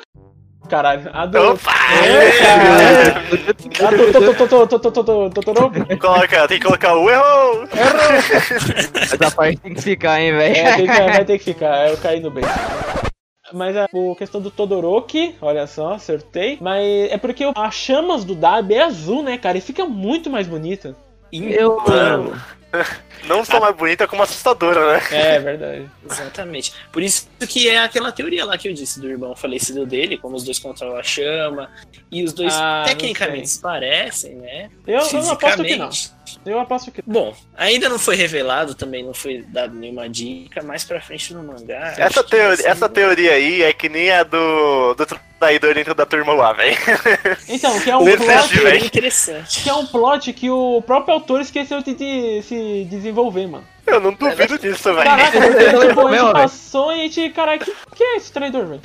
É, mano. Não, ele falou e depois, pum, É, esqueceu, né, sumiu, velho? Esqueceu, tipo, ah, beleza. É, o- Vai falar, Márcio. Eu- Eu só vou discordar de uma coisa aqui, de que de todos os novos ali vilões, o Dabi é o melhor. Eu não acho. Eu acho que a melhor é a Toga, porque eu acho ela um amorzinho. Sabia, Ah, cara. Só por isso, né, de velho? Só por Eu isso. Sabia, É, só por ah, isso Deus me mesmo. Nem sei Só ainda por dou, isso dou mesmo. Deus me livre. Eu, eu, tenho, eu também tenho que discordar. Eu não gosto, assim, muito do Dabi, tanto quanto gostam por aí. Eu, eu acho ele um personagem muito interessante, eu acho a habilidade dele muito foda, o estilo dele também é legal. Mas um que eu gostei pra caramba e acho que foi crucial nesse momento foi o Compass, o, da- o das bolinhas. Ah, A individualidade dele, basicamente, tudo que ele toca, ele pode armazenar dentro dessa bolinha. E é assim que eles fazem um movimento muito importante, que é um golpe contra a Yui. É verdade que eles O que é muito conseguem interessante. capturar o Bakugo, né? E a missão deles dentro Sim. do acampamento era o Bakugo porque a Liga dos Vilões acreditava que o poder dele era tão grande que não era bom ele ficar com os heróis, né? Era bom ele é, transformarem o Bakugo como um vilão, né? Então eles foram lá para capturar o nosso querido pau no cu. Mas. Sim, fora, fora que tinha suspeita de que ele era o herdeiro do É, é verdade, verdade. Acho que a principal coisa desse acampamento foi em foco do Midora, né, cara? A gente não pode discordar isso aqui. Que a luta do Midora contra o Múscula, eu chorei que nem um desgraçado. Caraca, é uma carga de emoção tão grande. É tão pesada aquela luta, porque ele vai procurar o Kota, né? Porque acontece a invasão. É, Ele vai procurar o Kota e ele acha ele. Só que, mano, do nada chega o Muscular, que era simplesmente o vilão mais forte da Liga dos Vilões atualmente. E chega pra lutar, mano. E assim, o Muscular, a individualidade dele é reforçamento de- do, do músculo dele. Então a força dele triplica, multiplica, enfim, fica muito forte. Ele fica gigantesco, os músculos saltando pra fora. E é bem bizarro, é bem grotesco, assim. Então ele vai lutar contra o Midora. E o Midora toma um pau gigantesco no começo, né? Exatamente. Cara, eu lembro que eu tava vendo esse episódio e eu tava indo com a minha irmã, né? E, cara, ela vai lá e me solta uma dessa. Nossa, é o Bakugo Shingeki. Aí eu falo. Hum, Mas ele tipo, parece- ele- ele- Eu pensava que era o irmão dele, mano. Eu jurava pra você. Que eu falei, caralho, será que é o irmão do Bakugo? Porque realmente parece, mano. Parece Parece, a, a versão do Bakugo, só que Titã, velho, do Shingeki, Shingeki. velho. Boa, boa, boa. Mas voltando um pouco pra luta, cara, é uma luta que é realmente muito foda mesmo. É, o Midora, mano, usando todo aquele potencial Nossa que ele tem. senhora. Cara, Exatamente. vou falar isso. E é acho foda que pra foi, caramba. a- foi um- uma das únicas lutas assim que o Midori ia perder feio se não fosse por uma interferência externa, né? É, verdade. É porque assim, ele meio que tava. É muito emoção. É mu... Caraca, é- ah, tô todo arrepiado. Porque o Muscular meio que já tá ganhando e o Midora meio que tá se despedindo de todo mundo, né? Ele tá pedindo desculpa pra mãe dele, pra All Might, pros amigos dele. Eu falo, ai meu Deus do céu. morte. E, é, assim, é bizarro porque, obviamente, o Midora não ia morrer. Tipo, assim, é, é óbvio que é clichê, que é a questão de, ah, o personagem tá prestes a morrer, mas no final ele consegue, óbvio. Só que eu tava tão dentro da luta que eu falava, meu Deus do céu, o que, que vai acontecer? E do nada, mano, o Midora levanta e começa a gritar, once, é, once for all, um milhão por cento. 取られ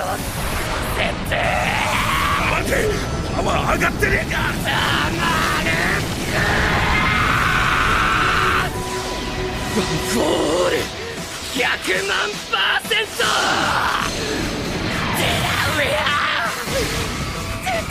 ー上がってねえか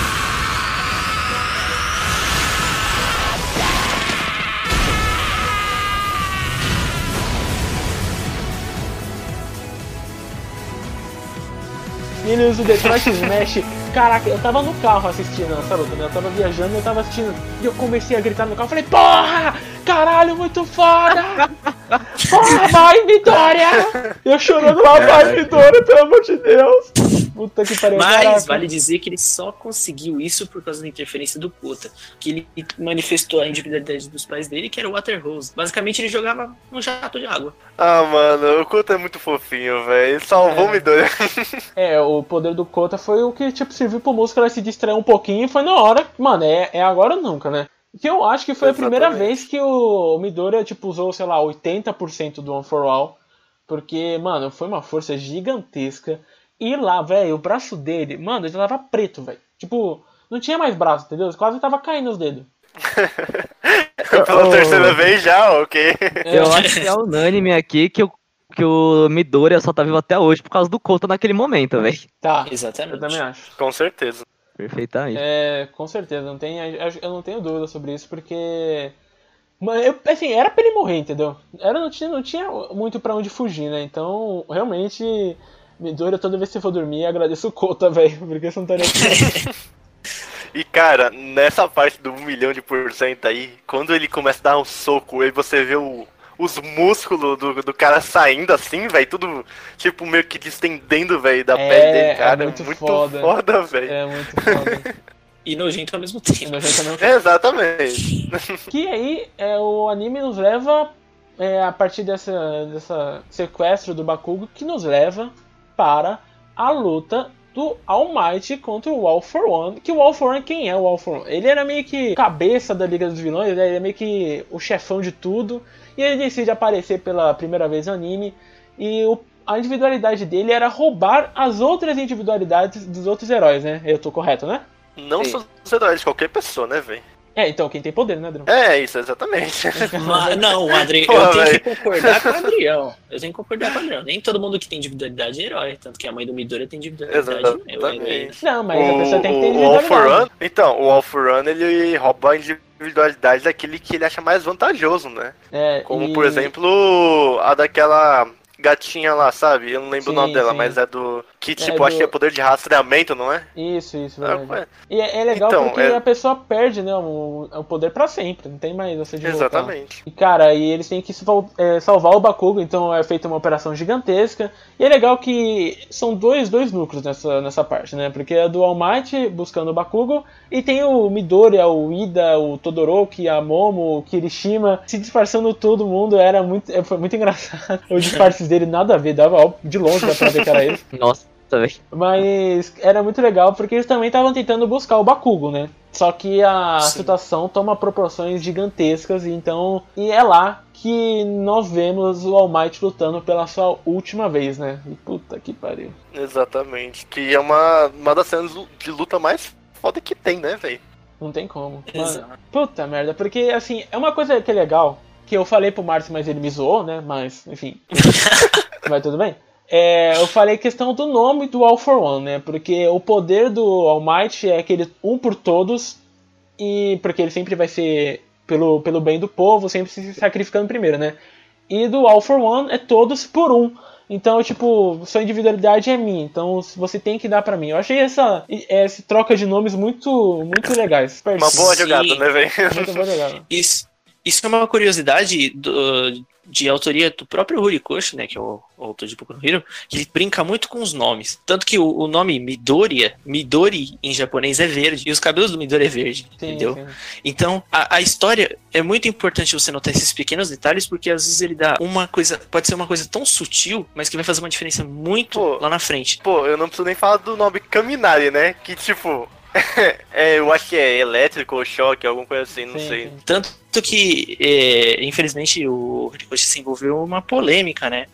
Com a apresentação de um personagem no mangá, que o nome era Maruta, por conta da sua, segundo ele, por conta da sua forma redonda. Só que Maruta também era o nome dado aos às cobaias humanas da Segunda Guerra Mundial no Japão. Isso pegou muito mal, acabou tocando uma relação muito delicada entre o Japão e a China, tanto que o mangá foi banido na China, teve revolta de muitos fãs na China, feriu muito a imagem do Horikoshi do anime. É, é interessante esses fatos históricos, é, históricos né? fatos curiosos do- sobre a obra, né? Mas voltando aqui pra luta, quando ele, quando ele vai lutar com o All For One, né? É, ali eu, eu falei, caralho, esse- o All Might não passa daqui, mano. Porque ele tava todo fudido já, ele já tava cansado na luta contra os gnomos. Então ele meio que vai lá com o All For One, mano, assim. E é legal porque ele não vai com a forma inteira, né? Ele vai todo franzino, todo magrelo, né? E é revelado pro mundo a verdadeira forma do All Might. Sim, nessa luta é muito importante também destacar que o All Might teve que ser malandro pra poder sobreviver.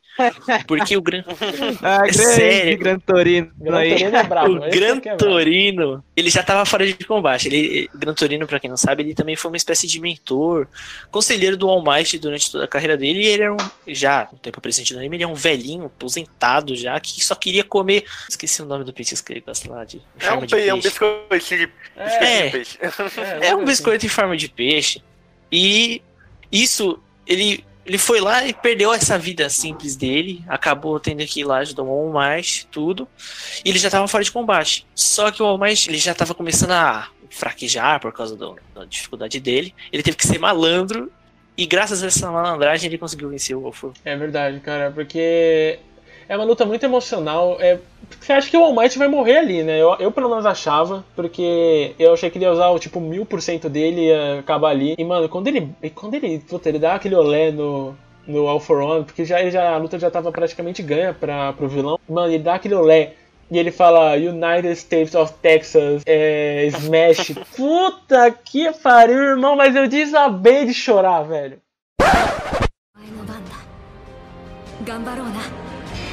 前の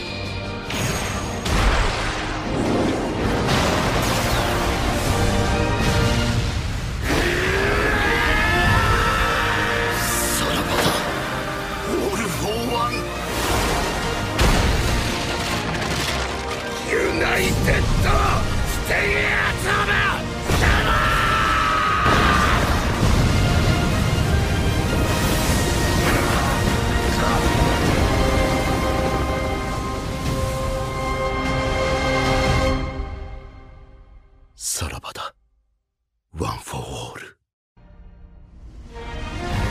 Eu tava, meu Deus, Almighty! Eu tava gritando, mano. Caraca, é muito imersiva a cena. Porque leva uma carga emocional muito grande. Porque você acompanha o All Might, você fala, putz, esse cara é foda. Ele é símbolo da paz. Então, tipo, ali é a última luta dele, sabe? É o fim do símbolo da paz, é ali. Uma luta de arrepiar o último fio de cabelo do seu corpo. Porque é muito foda. É- Eu, sinceramente, essa luta pra mim é a mais emocionante do anime inteiro. Sem, dúvida nenhuma. E é legal, um fato curioso: o dublador do All Might, o japonês no caso, ele desmaiou na hora que tava gravando essa cena, porque ele teve que gritar tanto. Foi uma carga emocional tão grande que ele desmaiou, mano. Você tem uma ideia da força dessa cena. Ai, cara. E, cara, outra coisa que eu. É que pra mim arrepiou muito mais do que a luta foi o final da luta, cara. Que é quando o All Might levanta o braço e ele fala, tipo, pra câmera, né? O próximo será você. Aí, tipo, caso o é o único que entende isso, o único que entende isso é o Midori, aí ele começa a chorar. E, mano, Ai, que Deus, cena ai. foda, puta merda. Mano, Aquilo eu arrependi demais, velho.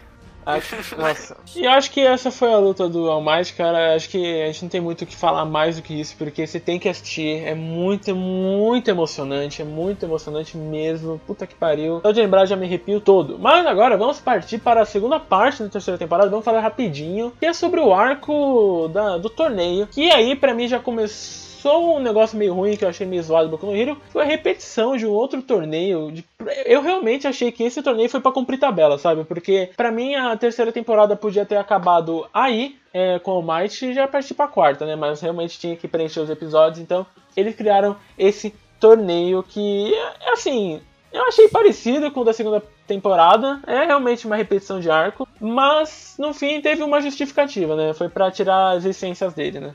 Exatamente, tipo, eu gostei, né? Porque uma luta, né, entre os professores e os alunos, que eu, eu gostei bastante, e que mostra a evolução de alguns personagens. Por exemplo, a própria Momo, né, velho? Que ela não acreditava em si mesma, né? Ela acreditava que ela não podia ser quem ela realmente é. E durante toda essa luta, o Todoroki ajudou pra caramba ela e, cara, ela desenvolveu uma, uma autoestima tão grande que ela é um personagem muito foda, né, velho? Ela é muito foda. É muito legal mesmo. É, e partindo pra acho que uma das coisas mais importantes aí do final desse arco aí, dessa terceira temporada, a gente tem a.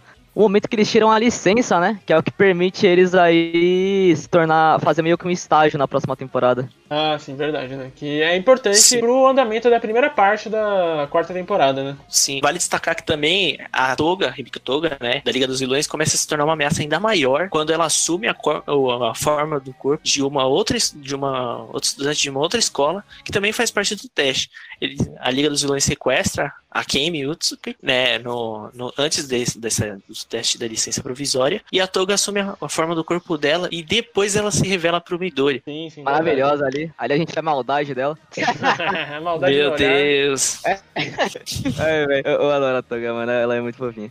É, mas, enfim. É, mano, é, eu gosto muito dessa parte que eles vão tirar a licença, velho. Apresenta um outro personagem que é tipo o Aizawa, ele é sensacional, que é o cara que cuida lá das, da narração e tudo mais. Ah, o Mano, Mike. ele é, é não, o cara que fica. É o cara tipo o Mike, velho, que ele fica lá falando, é, eu só queria Ah. dormir, mano. Ah, sim. O maluco, o É, coordenador do teste. Coordenador, mano, acho ele maravilhoso, velho. O cara só quer ir dormir, tá ligado? Mas não, velho. O povo tá ali tendo que fazer o teste pra tirar a licença. Sacanagem. Mas, ma- ma- maluco, a- uma parte de- desse torneio, desse torneio não, dessa, desse teste aí pra licença que eu acho muito foda, é a parte que eles têm que realmente se tornar heróis e salvar as pessoas. É muito legal Mano. mesmo, né? Porque aí a gente vê algumas personalidades, né? Por exemplo, a do Baku, mano, tipo, ele não tem o mínimo, a mínima noção de salvar alguém, né? Nossa, velho, ele trata o pessoal muito mal, ele. Cala a boca! É. chiné, chiné, chiné! Cacete, Se velho. salva aí, cara. Nossa, velho. Absurdo. É, é- é tanto que é engraçado que um figurante, né, que ele tava fazendo um papel, acho que de idoso, de acidentado, o Baku começa a carregar ele e fala, ai, tá doendo, ele fala, cala a boca, você tá bem.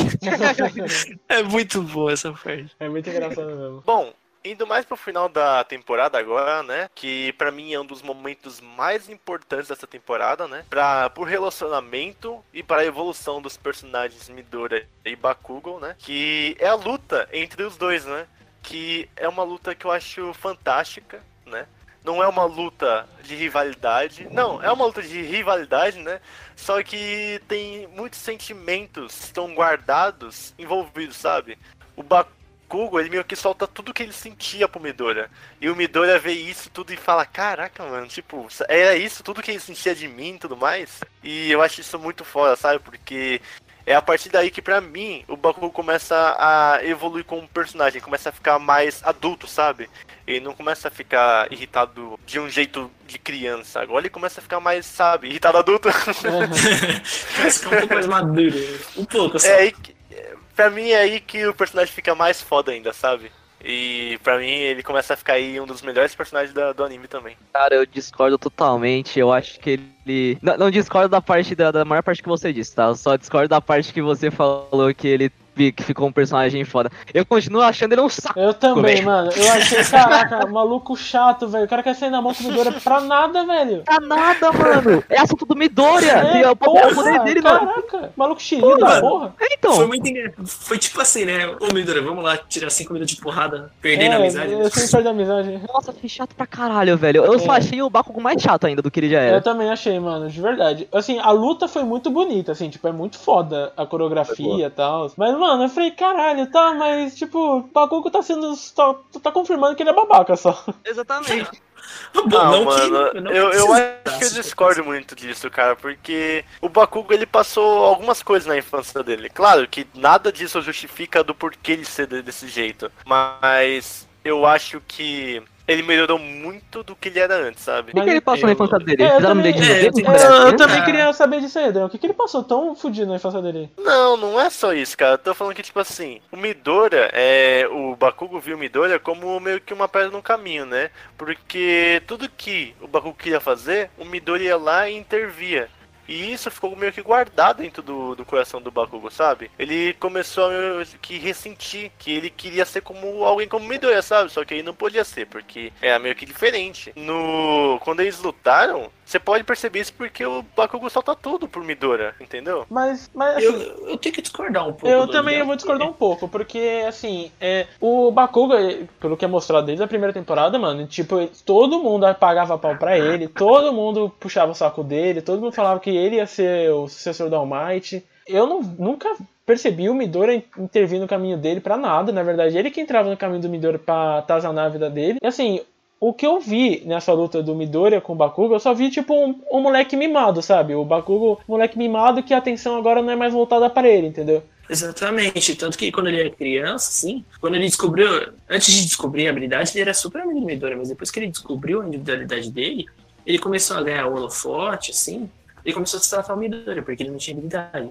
Tanto que a própria mãe dele, depois do sequestro do Bakugo, conta que ele é uma pessoa difícil justamente por esse tratamento que ele recebia muito na infância. Ele era muito mimado de jardim de infância na escola primária, e depois ele acabou se tornando uma pessoa ruim. Tanto que os pais dele já, já discordam muito da, da atitude dele. Depois, como é mostrado depois da, do sequestro dele, quando o All Might vai pedir permissão pra ele continuar na escola. É, eu acho que o Márcio também pensa do mesmo jeito, né, cara? Porque pra mim, sei lá, eu nunca vi muita motivação pro Bakugo ser idiota desse jeito, sabe? E eu entendo, tá bom, ele ser explosivo, assim, ser doido, bravão, ok. Mas ser babaca com o Midori e querer lu- lutar com ele, sabe? Pra machucar mesmo, eu achei muito, muito desnecessário, velho. O que a única coisa que eu posso trazer aqui de realmente interessante quanto a esse negócio do Bakugo é que realmente, na minha, eu concordo com vocês.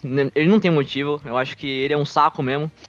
Mas eu tava conversando com um amigo meu esses dias atrás e ele me trouxe um outro ponto de vista, só que, tipo, de fora da obra. É, dentro da obra, ele realmente é só um babaca mesmo. O Bakugo. Ok. É, de fora da obra, o autor, ele criou o Bakugo visando pessoas daquele daquela cidade que ele mora no Japão, da cidade que ele veio, sacou? Sim. Então, tipo, o autor, ele realmente fez isso na- com as personalidades das pessoas que é, vivem naquele local. Então, acho que uma desculpa pro, pro Bakugo ser assim é realmente inspiração na personalidade de certas pessoas no Japão. Só que... Dentro do anime, velho, eu acho um puta babaca e eu não sei como consegue existir pessoas assim, velho. Mas enfim. Imagina, caraca, será que o Bakugo foi uma indireta do autor pra um amigo dele, velho? Caramba. Caralho. É, Porque eu acho que isso é típico do Pedro, tipo, de fazer um personagem assim direto pra um amigo, velho. Por que será, né? Olha só, me difamando aqui. Tá, Mano, é aquilo que eu falo. Eu, eu não gosto da personalidade do Midoriya, em grande parte. Eu gosto do personagem em si, da personalidade dele, eu não gosto muito. Mano, se comparar o Midoriya com o Bakugo, velho, eu acho, na verdade, eu acho que é incomparável, velho.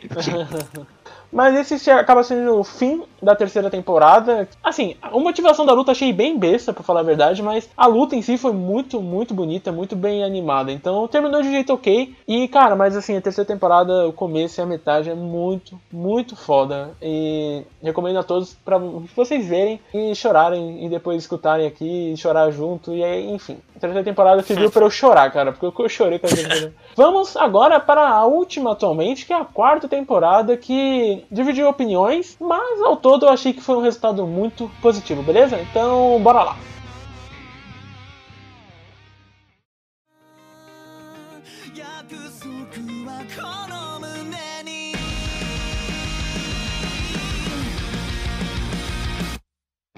Cara, na quarta temporada a gente começa com um negócio que foi implementado na terceira com as licenças, né? Agora que eles têm a licença de super-heróis, eles vão procurar agências para trabalhar, né? Porque, como eu já tinha dito, ser herói é uma profissão, então eles vão procurar agência para trabalhar com os heróis mais picas da galáxia, né?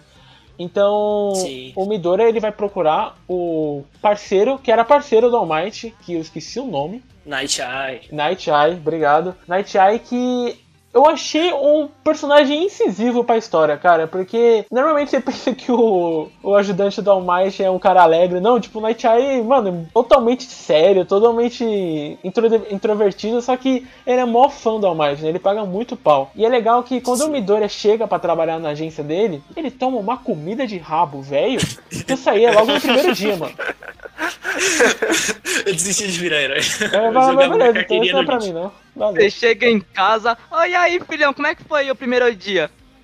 O moleque sai chorando, mano. Moleque, nem- Não fala comigo, né?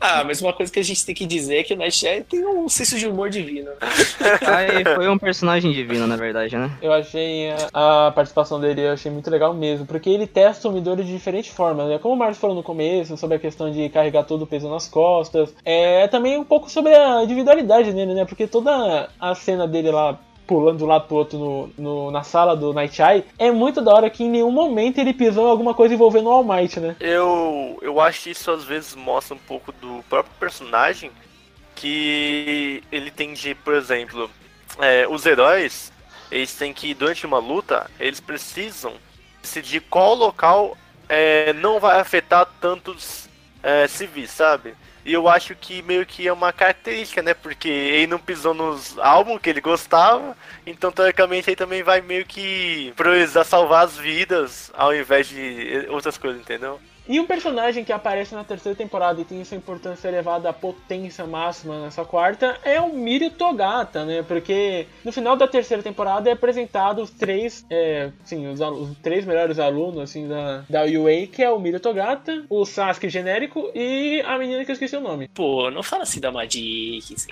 Não, é, foda. ela é legal, mas o Sasuke Ela é genérico fofinha. é de fuder. Acho não, ela mano. mano, pra mim o Tamaki é, um- é o personagem mais legal que tem no, no, no anime todo, cara. Ele é muito foda, mano. E a habilidade dele é muito diferente das outras. É muito legal mesmo, ele, ele, ele vira o que ele come, né? Sim, eu achei Exatamente, muito mano. criativo. Eu também achei muito criativo. Mas a questão do Mirio, né? A gente tem que comentar especificamente no Mirio, que ele deixa entender que ele é o próximo substituto do All Might, né? Quando ele crescer mais pra frente, ele que vai substituir o Arumaito. E a individualidade do Mirio é muito interessante porque ele fala assim que a individualidade dele não era ok, sabe? Não era nada demais. Mas ele fez de- é, a individualidade dele ser uma das melhores, né? Ah, Ele, ele soube trabalhar muito bem o que ele tinha em mãos. E eu achei isso muito foda, porque passa a lição que não importa se seu poder é tipo fazer bolinha de fogo, e é isso. Cara, mas se você saber trabalhar bem, como você pode se orar com isso, essa individualidade, Mano, você pode ser o melhor de todos, entendeu? Tipo, é questão de esforço total, velho. Eu achei. Mira é muito foda. Que falar que ele parece o Tintin, né? Ah, é verdade! Como eu não pensei nisso, Pedro! Que genial! Ele, para... ele é igual, velho. Eu vi, eu falei. Não, o- ele é idêntico, velho. Ele é igual, velho. Caraca, eu não tinha pensado. Perfeito, Pedro. Nossa, perfeito. Nossa, eu vou- Mano, ficando tem um monte de vergonhado. meme disso, cara. Como você não viu, velho? eu não vi. Eu, eu Realmente, juro que eu não vi. Agora eu tô perplexo, mano, porque agora deu um boom aqui. Cacete, velho. Maravilhoso. Não, agora eu gosto mais do que ainda. Mais do que eu já gostava. Ah, que bom. Mas bom, é, a gente precisa começar um- a quarta temporada bem no comecinho, né, cara? E já começa com um novo desenvolvimento de drogas, né? Na quarta temporada. Que é meio que uma droga que quando é injetada dentro de um herói ou de algum civil normal, a pessoa ela acaba perdendo a individualidade por certo momento, né? E isso é mostrado na primeira lutinha do Kirishima, né? Que eu acho que é uma luta muito da hora, que quando... É, eu tenho que falar isso, mas que é quando o Kirishima fica durão, velho. Mas, é cara, série foi uma. agradece. É, mano. Aí. e, tipo, isso foi uma luta muito foda que mostrou também algumas motivações do Kirishima, né, cara? E eu achei isso bem interessante. É, o Kirishima foi o cara da temporada, né? Eu já conversei isso com o Moro milhares de vezes. Pra mim, a quarta temporada é do Kirishima. É, foi o personagem que mais roubou a cena pra mim. Mas antes de falar dele, a gente tem que comentar um pouquinho sobre o novo vilão, né? Que foi apresentado, que, na minha humilde opinião, foi uma decepção. É, o Moro pode falar um pouquinho mais sobre esse vilão? Então, né, o Overhaul, ele aparece logo, tipo, de paraquedas, assim, na obra, né? Mostra que ele é um membro da Yakuza japonesa, que tava em decadência, graças ao aparecimento dos heróis. Com o mestre da Yakuza em estado grave de saúde, ele acaba assumindo o comando enquanto ele ainda se recupera. O Chisaki, né, o nome dele real, ou Overhaul, nome de vilão, a individualidade dele é construir e reconstruir uma pessoa, uma matéria orgânica, ou até mesmo um tipo de material a níveis atômicos. Então ele pode destruir uma pessoa em segundos, que foi o caso, foi o que ele fez com Magni, um vilão ou uma vilã, vocês preferirem dizer, já que é revelado que era um, um personagem transexual. Ele acaba assassinando numa clara numa clara demonstração de quão forte ele poderia ser para a Liga dos Vilões. E, cara, essa cena é muito chocante. Assim, tipo, eu fiquei meio chocado, mano. Porque, tipo, ele não mata, assim, ele estoura o maluco, velho. É, velho. Sim, Caraca, eu não esperava que Eu isso também não, fiquei, tá porra, mano. E ainda leva um braço do. Do, É, do... do. Mr. Compras, né? Nossa senhora, é verdade, mano. Verdade. Caraca, que horror. Eu tava já levantando, dando giro na cadeira, falando, tá porra, tá porra, o que vai acontecer, meu agora Deus? vem. Agora vai, agora Agora vai. O meu problema com o Overhaul, tipo, assim, no começo eu falei, nossa, o cara chegou pra chegar, velho. Porra, o cara é pica pra caralho. Vamos lá, né? Agora, agora vai. Agora esse é o vilão da, do anime. E não foi, né? Ô, ô, sabe o meu problema com o Overhaul, velho? Má exploração do personagem. Eu Ele também foi acho. muito mais explorado, Eu, muito mais explorado. eu dou a mão pra você aí e também acho que é a má exploração da personalidade dele, velho. Total, ele não foi bem desenvolvido. Eu achei Mano. que a motivação dele, assim, era muito besta, assim, saca? É a mesma motivação do Shigaraki, só que meio diferente, entendeu? Pois é, tanto que eles trabalharam juntos, né? É. Cara, sabe o problema? O autor desenvolveu. Não sei, não lembro em quantos capítulos ele desenvolveu esse arco do Overhaul. Mas no episódio, pra terminar esse arco do Overhaul, foram 12, episo- foram 12 episódios, cara. Eles apresentaram o Overhaul no segundo, no terceiro ele apareceu. Eu lembro que eu fiquei perplexo quando o Overhaul apareceu. Eu falei, caraca, já? Apresentaram agora há É, pouco, então eu mano. também achei que E- cresceu rápido. É, e no 12º, 13º episódio, ele foi derrotado. Mano, não exploraram nada. A Nada. batalha foi foda, é inegável. É, a, batalha animação foi- A daquilo... animação não tem É. o que falar. E a luta tá envolvendo, né? É sobre a menininha, que puta que pariu, eu tô ruim de nome, velho. Eu esqueci o nome dela. A Eri. Eren, isso. Aparentemente ela tem um poder gigantesco que é sobre que ela. Como é que é, Adriano? Ela retira as individualidades das pessoas? Como é que é? Não lembro. Não, ela pode potencializar, as Potencializar. habilidades. Só que eu acho que ela também pode. Quer dizer, ela potencializa habilidades, mas se ela acaba ficando perto de algumas pessoas, ela acaba meio que sugando Sugando. a habilidade dessa pessoa. Não, não, dela. a habilidade, a habilidade dela é voltar no tempo. É, também, ela pode retroceder. Tanto que Jesus, pode, a a mina é tudo, futuro, Ela, Ela no futuro- tempo. Sim, ela no futuro pode ajudar o Mírio, né? Que a Exatamente. gente não Verdade. acabou não comentando, mas ele acaba perdendo a individualidade dele durante a luta contra o Chisaki. E é um ponto que eu queria chegar. Enquanto o Overhaul é o vilão mais injustiçado do anime, o Mirio, pra mim, é o herói mais inju- injustiçado do anime, velho. Porque ele é um personagem extremamente foda, ele é extremamente poderoso, ele tem carisma.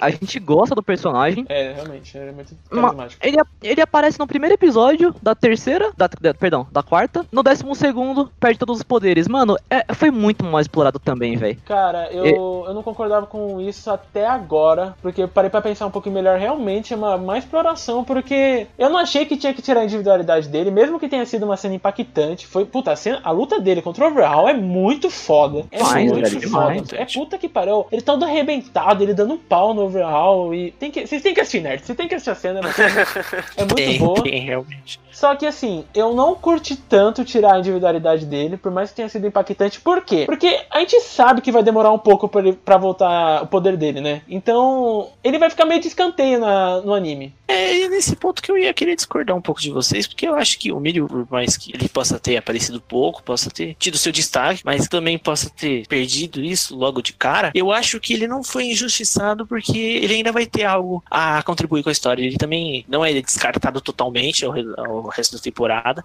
Ele também pode voltar a ter sua individualidade, ao contrário do Tisaki. Que ele acaba É, perdendo os foi- dois foi meio, braços. Foi meio bizarro aquela cena, mas foi meio pesado. Foi bem mal. Mas, Eu- ô, Gabriel, veja bem. Eu digo Hum. que ele é injustiçado, pelo menos até o momento. Se o anime Ah, acabar sim, aí tá falando dessa anime, forma né? com ele, exatamente. Se o anime acabar, tipo, finalizar, tipo, daqui uns 3 anos, vai, 4 anos, o anime finalizar mesmo, 100%. Eles não voltarem a tocar no Mirio, ele realmente vai ter sido um personagem totalmente injustiçado. Eu cara. acho É, o, o Milho, ele é um caso complicado, né? Porque ele, ele, querendo ou não, né? Agora parando um pouco também pra pensar, ele foi um cara injustiçado. Ele tinha uma individualidade meia boca, assim, digamos assim, em comparação com as outras, que todo mundo falava, uau, mas espetacular. Ele é um cara no ensino médio dele, um cara meio bobalhão, né? Aí mostra o desenvolvimento dele com a Magic, né? No ensino médio. E mostra que ele tornou a individualidade dele uma coisa melhor através do esforço. Tanto que ele se tornou o possível sucessor do All Might, né? Que, pô, não é pra qualquer um. Então, eu acho que ele, perdido a individualidade dele um pouco cedo, talvez tenha sido realmente um pouco injustiçado. E eu acho que ele deve ser mais explorado, mas. E eu vou ser sincero, velho. Me- Sendo considerado o Sword All Might, merecido, cara. Porque a individualidade dele não é forte mesmo. Ela é fraca. O cara, ele perde todos os sentidos quando ele utiliza ela. Todos os sentidos. Ele fica extremamente uma batata, sabe? Então, ele realmente só conseguiu ser um cara forte a nível de super-herói, mesmo estando na universidade, porque ele treinou muito. Ele se esforçou muito, velho. Eu também acho, eu acho que assim, na questão lógica mesmo, o One for All devia ir pro, pro, pro Mira, assim, né? Tipo, é o cara que realmente estava mais preparado. Só que, como autor, a gente esqueceu de desenvolver um assunto sobre a questão do All Might e o One for All, né? O All Might é revelado, acho que na segunda ou na terceira temporada, que ele não. É, originalmente ele não tinha poderes, né? Ele é como o Midori, ele nasceu com 20%, que não desenvolveu uma individualidade. Só que ele acabou recebendo o One for All da sua mentora e continuou a história dele, né? Então eu acho que é interessante o- a questão do Midori ser escolhido pro One for All. O All Might se viu, é, se, tipo, ele viu que o Midori era como ele, entendeu? E que realmente bastava uma chance pra mostrar o, o quanto o quanto o Midori pode ser importante pro mundo, entendeu? Porque se a, a antecessora dele pensasse, poxa, mas o All Might não tem superpoder, então vou passar pra um cara que já tem um poder já bem desenvolvido. Falou, então, tipo, a gente não teria o All Might. É questão realmente de escolha e na questão da fé, não religiosa, né? Mas tipo, de acreditar em alguém pra seguir o manto, né? O One for All não é só mais uma arma que você tem que dar pra uma pessoa e a pessoa vai controlar essa arma e vai fazer o quê? O One for All é um símbolo, cara. Você tá carregando muito mais do que a individualidade. Você tá carregando todos que já usaram esse, é, esse poder pro bem, né? Então, o eu vejo que o All Might deu o poder pro Midori porque ele se viu é, nele, né? Sim. E outra coisa também, outro ponto interessante, é que o, voltando também um pouco mais pra primeira temporada, o Might simplesmente não entregou, que nem muita gente pensa. Ele chegou e falou: ah, tá, come meu cabelo aí, fica de boa, tá, já já você consegue habilidade. Não. Pô, o All Might fez um puta de um programa pro Midori provar o valor dele. Ele teve que limpar uma praia. Então, além de ele fazer um serviço físico, ele fez um serviço pra comunidade. Tanto que depois que ele limpa, começa a frequentar a gente. E sem falar, anime, assim, é- que o, o All Might foi a única vez que ele foi professor na vida, né? Porque de resto, puta que pariu. Ó, vou te treinar, Pois Midori? é, né? Vou te treinar, hein? Cara, o moleque tá esperando até hoje. Pois Ah. é. No máximo que ele dá, né? Aquela, aqueles dicas, conselhos, tanto que ele falou, pô, não se espelha muito em mim, tenta desenvolver um estilo É, próprio. sim. E depois dessa luta do Overhaul, que foi uma luta muito emocionante, puta, a luta do Midori usa... E aí que realmente o Midori usou 100%, né? Estamos de acordo? Sem não, né? Mais. Eu acho que Não, é que Pô, é, aí, é- aí que vem o poder da Eri, que ela fica voltando no tempo. Ele só conseguiu utilizar o 100% porque ela tava voltando no tempo Isso. constantemente segurando ele, porque o corpo dele tava sendo destruído constantemente, só que ela tava voltando no tempo, ou seja, ele tava sendo destruído, mas isso não tava acontecendo ao mesmo tempo pela volta do tempo dela. Então ele conseguiu utilizar ali realmente o 100% do All for One, do, do perdão, do One for All. É, porque eu achei que na quarta temporada a animação tinha caído um pouco de qualidade, mas aí voltou totalmente na luta contra é, de Midoriya contra o Overhaul. Pra mim foi um vilão bem decepcionante no anime, esperava muito mais dele. E de- assim, o no andar da quarta temporada, se parar pra pensar, esse foi o grande acontecimento. Porque depois a gente teve o festival, e assim, a gente pode passar por cima, que não aconteceu porra nenhuma no festival. E. Ah, eu achei um vilão legal. Não, sinceramente- mano, e- é, eu, eu vou defender o Márcio aqui, que ele falou da questão da épico demais. Eu, eu discordo, é 80% dele, só que o 20% foi nessa luta contra o cara. Eu achei que não precisava enrolar tanto nesse vilão que nada a ver com a história, mano. Sabe o que eu acho? Que são cinco episódios desse arco pequeno aí do, do Gentle que poderiam ter sido utilizados pro desenvolvimento do Overhaul. Também acho, também concordo plenamente. Para, porque o, o- esse vilão Gentleman, mano, chato pra caralho, velho. Ai, Ah, mas- eu Ah, gostei não, dele. mano, é assim, mais um vilão com a mesma motivação, velho. Cara é youtuber, mano. ah, puta que tão. Não, eu tenho principalmente, que mano. concordar com o Pedro. eu, eu- não, eu concordo com você, cara. Foi bastante desnecessário, tipo, o próprio vilão, sabe, cara? É, eu acho que isso no anime, no mangá, cara, não acrescentou a nada, cara. Nada, nada, nada, Tipo, só jogar lá pra pegar mais capítulos, sabe? E, assim, a única coisa importante desse arco, assim, desse arco, mini arco aí, foi da questão da Eren, né? No final, ela é sorrindo pela primeira vez, é bem bonitinho. Mano, quando ela se livra da meio que das amarras do overhaul, cara, é muito bonito. É muito bonitinho. Sim, é uma cena muito simbólica. Eu também Eu acho. acredito que ela tem um peso tão, não assim, tão forte, mas eu acho que ela tem uma parcela de peso é, equivalente à da luta do All Might contra o All For. Ah, ele sofreu muito, né, mano, nas mãos do Overhaul. O Overhaul, ele matava ela toda vez pra fazer os experimentos. E aí ia lá e revivia ela, cara. Isso é um negócio muito bizarro, sabe?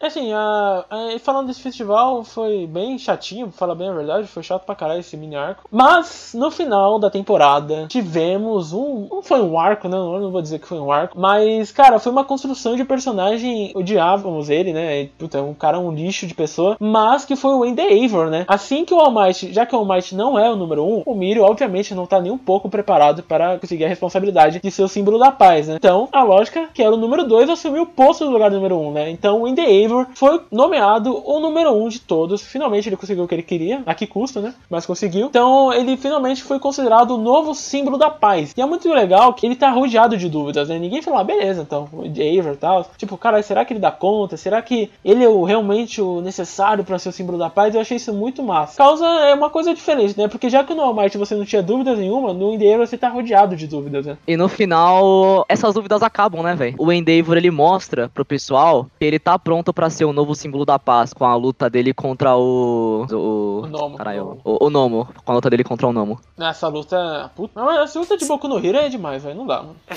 Sim, vale dizer, eu não tenho certeza porque eu não acompanho, eu não acompanho mangá, né? Eu só, só vejo anime.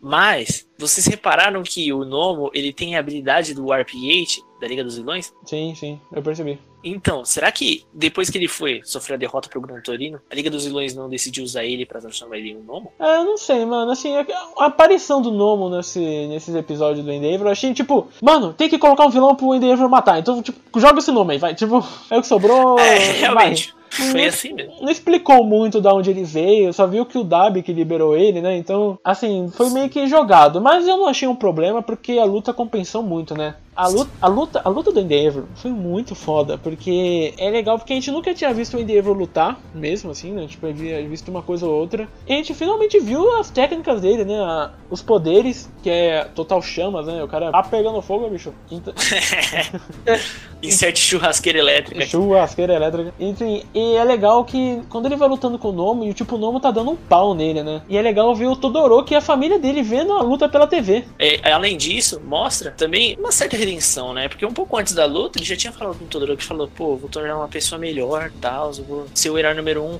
não só pro mundo, mas também pra vocês, tudo. É claro que não é muito bem aceito pela família dele, porque, pô, depois de tantos e tantos anos de, de sofrimento e desgraça, o cara vai chegar assim e falar, ah, não, de boa. Não, né? Exatamente. Então, além disso, conta também a O Hawks, né? Apresentou o Hawks no anime. Que é um personagem herói muito foda. Sim, eu, adoro o Hawks, a personalidade dele, tipo. No começo eu fiquei um pouco com o pé atrás, mas depois eu falei, pô, esse cara é da hora. E, meu, é, um desenvolvimento muito bom pro Endeavor. Tem uma opinião um pouco interessante aqui uh, pro Endeavor. Eu acho que ele traz uma mensagem muito bonita, velho. Como você disse, eu acho uma redenção que tudo bem que a família dele pode não aceitar agora de início, depois de tanto tempo. Mas a gente. Dessa forma, a gente pode ver que mesmo a pessoa mais merda, que fez muita merda durante a vida dela, pode fazer uma redenção no final. É claro que para as pessoas que ela tá fazendo isso, vai demorar muito mais tempo pra chegar essa redenção. Por exemplo, pra família dele, pode não ter aceitado ainda, mas acho que com o tempo, essa redenção vai chegar e eles vão perdoar ele por tudo que ele fez. Eu acho muito bonito assim, isso. é, tudo que você falou é muito mostrado na luta mesmo, porque o Endeavor tá tentando consertar os erros dele e tal, e quando ele tá tomando um pau pro, pro Nomo, o Todoroki tá quase morrendo do coração, né? É muito por conta de culpa, talvez, não sei, é, é um turbilhão de sentimentos que talvez esteja passando pela cabeça do Shoto. E a família dele também, os outros irmãos também, que odiavam até mais, acho que o Endeavor do que o Todoroki, eles falavam, meu Deus, ele vai morrer, meu Deus, o que, que vai acontecer? E eu achava isso muito. Achei isso muito legal, porque vai causando uma emoção a mais do que já, tipo, porque a luta é muito bonita e tal. Mas o sentimento da família dele, de ele querer se provar, é muito constante na luta inteira, né? E é. Totalmente? Porra, assim. A, a- pô, aí quando, aí eu tava falando que eu tava, meu Deus, meu Deus. E quando eu comecei a arrepiar, foi quando a, a jornalista ela tava falando: Ah, não temos mais um símbolo da paz, tá tudo perdido. Aí o fã do Endeavor fala: Não, o Endeavor ainda não caiu, olha ele lá. E o Endeavor subindo com as chamas assim, puta que pariu. Caralho, olha. Maluco. É aí que a gente viu que surgiu realmente o símbolo, o novo símbolo da O paz, novo velho. símbolo da paz, mano. E assim, a luta depois e, e ele tenta, ele tenta, ele tenta, ele toma um pau, ele tenta, ele toma um pau, ele tenta, ele não consegue. O Hulk ajuda, ele não consegue também. E mano, quando ele pega o nome, assim, a última, última, última gota de, de chama que ele tinha, o último suor dele, assim a gente pode dizer, né? Ele pega o nome e ele fala assim: Eu nunca gostei muito do lema dessa escola, mas eu acho que se encaixa bem. E ele fala: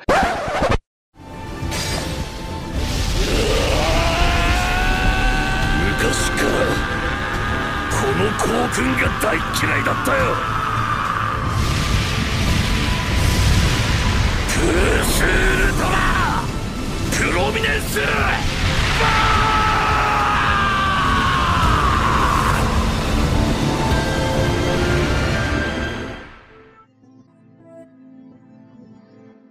Plus Ultra, mano do céu! Rapaz, é arrepiar. Fala, maluco, eu tô quase chorando aqui já, velho. Caralho, foi muito foda, meu Deus do céu, velho. Eu tava, na, eu tava assistindo assim no computador, eu tava, porra, vamos, Endeavor! Mano, é muito, muito, muito bem trabalhado, né, cara? Sim. O, o foda é que infelizmente custa o olho da cara, né? Literalmente. Nossa, é péssimo, péssimo. Puta que pariu, Ah, cara, ruim. momento comédia, badunts. Mas, olha, apesar de final bem incrível é, dessa quarta temporada, é, como leitor de mangá, eu não acho que o desenvolvimento da próxima temporada que vai vir não vai ser tão boa assim, cara. tipo, existem muitos momentos bons, mas eu acho que não vai ser tudo isso, ainda mais com o Enderville, sabe? Porque ele não é muito focado nessa, pelo menos na quinta temporada, eu acho que ainda vai ser muito focado, como também não foi no mangá. E eu não sei se vocês lembram também, mas existe meio que um segundo arco pequenininho dentro disso tudo, né? Que é quando o Gran Torino, ele vai até uma floresta investigar um negócio junto com os policiais, né? E lá ele acaba meio que fugindo e falando que só poucos sobreviveram, né? Cara, o que vai ter lá vai ser alguma coisa pior que os gnomos, sabe? E eu não sei se eu tô gostando muito disso, mas temos que esperar pra ver se vai ser muito bom, né? Sim, sim. A gente tem também agora pro encerrar, pra encerrar a quarta temporada, as cenas pós-créditos do último episódio, que trouxe algumas pistas aí do que vai vir a acontecer na próxima temporada, né? E que me deixou Pois muito é. receoso com tudo que vai acontecer, cara. Porque eu não gostei do que eles quiseram passar, velho. É, eu, Olha. eu não sei se eu Opa. gostei assim, mas que eu tô ansioso pra saber o que vai ser. Exatamente, né, cara? Eu, eu tô bem curioso também como eles vão desenrolar isso na, no anime, né? Porque eu gostei bastante no mangá. Ah, mano, eu acho que eu não quero falar muito do que vai acontecer, porque seria um spoiler do que vem acontecer no mangá, mas eu acho que não é nada do que o pessoal que só assiste o anime não esteja pensando, velho. Eu acho que tá muito claro já o que vai acontecer futuramente. Bom, pra encerrar o papo aqui sobre Boku no Hero, porque já foi muita coisa, muita discussão interessante, é. Moro, nosso convidado, fale seu herói e vilão preferido de Boku no Hero. Então, eu acho que é um pouco complexa essa história, mas meu herói preferido, assim, os professores, com certeza o Aizawa. Sim, tanto o herói profissional quanto o professor, ele pra mim é excelente. Já dos alunos, eu gosto muito do Kirishima, mas apesar de estar ali, eu acho que o Tokoyami ganha. Já vilão, eu gosto muito do Mr. Compras, como eu já falei anteriormente. Eu acho ele, a habilidade dele do caralho.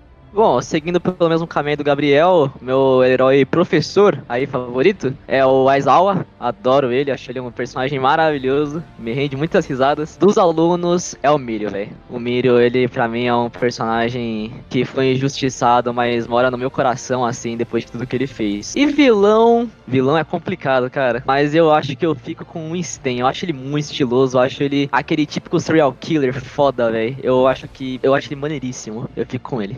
Adriano, por favor, seu herói e vilão favorito de Boku no Hero Academia. Bom, acho que seguindo com todo, como todo mundo, né? Eu acho que meu professor favorito também é o Aizawa, né, cara? Eu acho que ele é muito foda em todos os aspectos, né? E pra mim, o aluno preferido pra mim é o Amajik, cara, porque eu me vejo muito na introspecção dele, cara. Eu acho muito engraçado isso também. E como vilão, eu acho que o Sten também ganha essa posição de melhor vilão, cara. E você, Pedro? É, pra mim, cara, o melhor professor também é o Arizawa, não tem como, ele é muito foda. É, acho toda a personalidade dele bem trabalhada. O aluno, pra mim, é difícil, aluno é difícil, mas pra mim eu fico com o Todoroki. Eu acho que o Todoroki teve uma, um arco muito legal que eu curti assistir bastante. E já no vilão, pra mim, eu fico também com igual o Márcio, que é o Sten. Eu acho que o Sten é o melhor vilão até agora do Boku no Hero, porque tinha a motivação certa e é estiloso, porque o cara é praticamente um ninja que mata heróis. Unânime, velho, o Aizawa. É. Pô, muita gente vai pensar, ah, mas só tem o Aizawa. Não tem, não. Tem, Tem pô, muito. o Present Mai, tem o, o acho que é Beast Round, tem a Midnight, O Sementos, por favor, o. Sementes, nossa, o eu Vlad King. Eu vou te falar, velho. Os sementes fica até chatete pra mim no, com, com a Aizawa, porque eu adoro sementes. Eu acho sementes Sementes é incrível. muito carismático. Demais. Demais. Embora ele não tenha participado muito do anime, mas tá ali, né? É. É, O cara podia ser engenheiro e se tornou professor. Enganante que ele também não dá aula e, e faz prédio, né? é. Ele faz umas ruas aí. Bom, Nerds, esse foi o nosso papo sobre Boku no Hero, beleza? Lembrando, Nerds, que isso, tipo, a gente falou bem, bem superficial sobre o anime. Tem muita coisa que você tem que ver, tem que aprender, tem que, tem que ver real mesmo. Tem, tem coisa que só assistindo anime você vai sentir. É, faltou bastante coisa pra gente conversar, é, só que a gente quis fazer esse especial sobre Boku no Hero porque eu acho que é um anime que merece muito essa atenção, beleza? Se você não assistiu, corre lá para assistir, beleza? E agora vamos para o nosso encerramento, Nerds. Valeu, bora lá!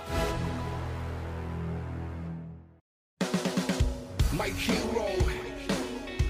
é isso, nerds. Obrigado por escutarem esse episódio novamente. É sempre bom ter a sua companhia nessas horinhas, cara. Mesmo que seja virtualmente. Adoro conversar com vocês e a gente também. Todo o pessoal aqui, Nerd Box Cast, beleza? E quero agradecer novamente Lucas, Adrião e Márcio Roberto pela participação, como sempre, a alma do podcast do Nerd Box. Obrigado mesmo, cara. Bom, eu que sempre agradeço aqui também. Obrigado por ouvir a gente, galera. Não é fácil ficar ouvindo quatro caras falando no ouvido de vocês por duas horas, né, velho?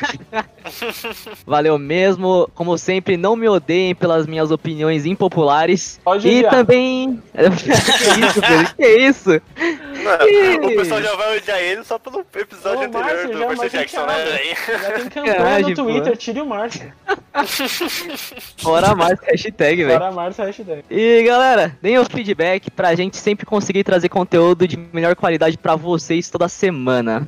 Bom, gente, eu também agradeço pra caramba, né? Porque, pô, eu- é muito importante pra gente, né? Ainda mais pro Pedro participar disso, né? E, cara, com o Pedro falando que a gente é a alma do negócio, eu assim eu me apaixono, velho. É, é que eu esqueci de pagar o, fazer o pagamento, então tem que agradar vocês de outra forma. Aí, tá vendo, né? Maravilhoso. Bom, mas, mas é isso, né? Eu agradeço de verdade. E não se esqueçam de ver os episódios anteriores pra vocês nunca ficarem perdidos. E nerds, eu quero agradecer a participação especial do podcast de hoje. Pode ficar tranquilos, ele vai aparecer em outros episódios. A gente vai comentar várias outras coisas envolvendo animes, enfim, séries. Então fiquem tranquilos. Obrigado, Moro, pela participação, mano. Foi muito, muito da hora. Eu, eu que agradeço aí a honra de ter participado aí, pelo menos de um episódio. Eu, eu espero aparecer mais vezes. Eu, eu agradeço muito também é, o carinho da sua audiência. Oh. Falar que nem o da Atena agora. É, o carinho Caraca, da o sua cara audiência. puxando o saco mesmo, né? É só, é só pra voltar. É Caraca. só pra voltar. mais seu hashtag bota Gabriel. Bota Gabriel. Olha aí, ó. Fica esperto, Márcio. Quem sabe não aparece mais vezes aí no seu lugar, né? Brincadeiras à parte, é sério, muito obrigado aí pelo convite. Foi legal, foi muito divertido. Eu nunca tinha participado de um podcast antes. E espero participar mais vezes. Então, gente, por favor, dá uma força, compartilha. É, comenta com eles, interage no- nos canais de comunicação que a gente. Do Nerdbox Cast que a gente tem. Muito obrigado por ouvir a gente. Então é isso, nerds. Esse foi o episódio de hoje, beleza? Então, nerds, quero lembrar, deixar dois bilhetinhos aqui com vocês, que tá tendo um especial nas redes sociais do Nerdbox, beleza? Tá falando indicações, em 31 dias vamos dar 31 recomendações, dicas para vocês curtirem nessa quarentena. Vai de jogos até livros, filmes, séries, animes, enfim. Todo dia estamos dando umas indicações. E a segunda é, lembrete que eu quero dar aqui para vocês, que a caixa de perguntas vai estar aberta essa semana. Podem ficar tranquilos, é, vai estar, e vocês podem mandar perguntas que a gente vai responder no próximo episódio, beleza? Então é isso, obrigado novamente. Sempre bom estar com vocês nessas horinhas, nerds. Lembrando que semana que vem tem mais. Então é isso, valeu galera e tchau!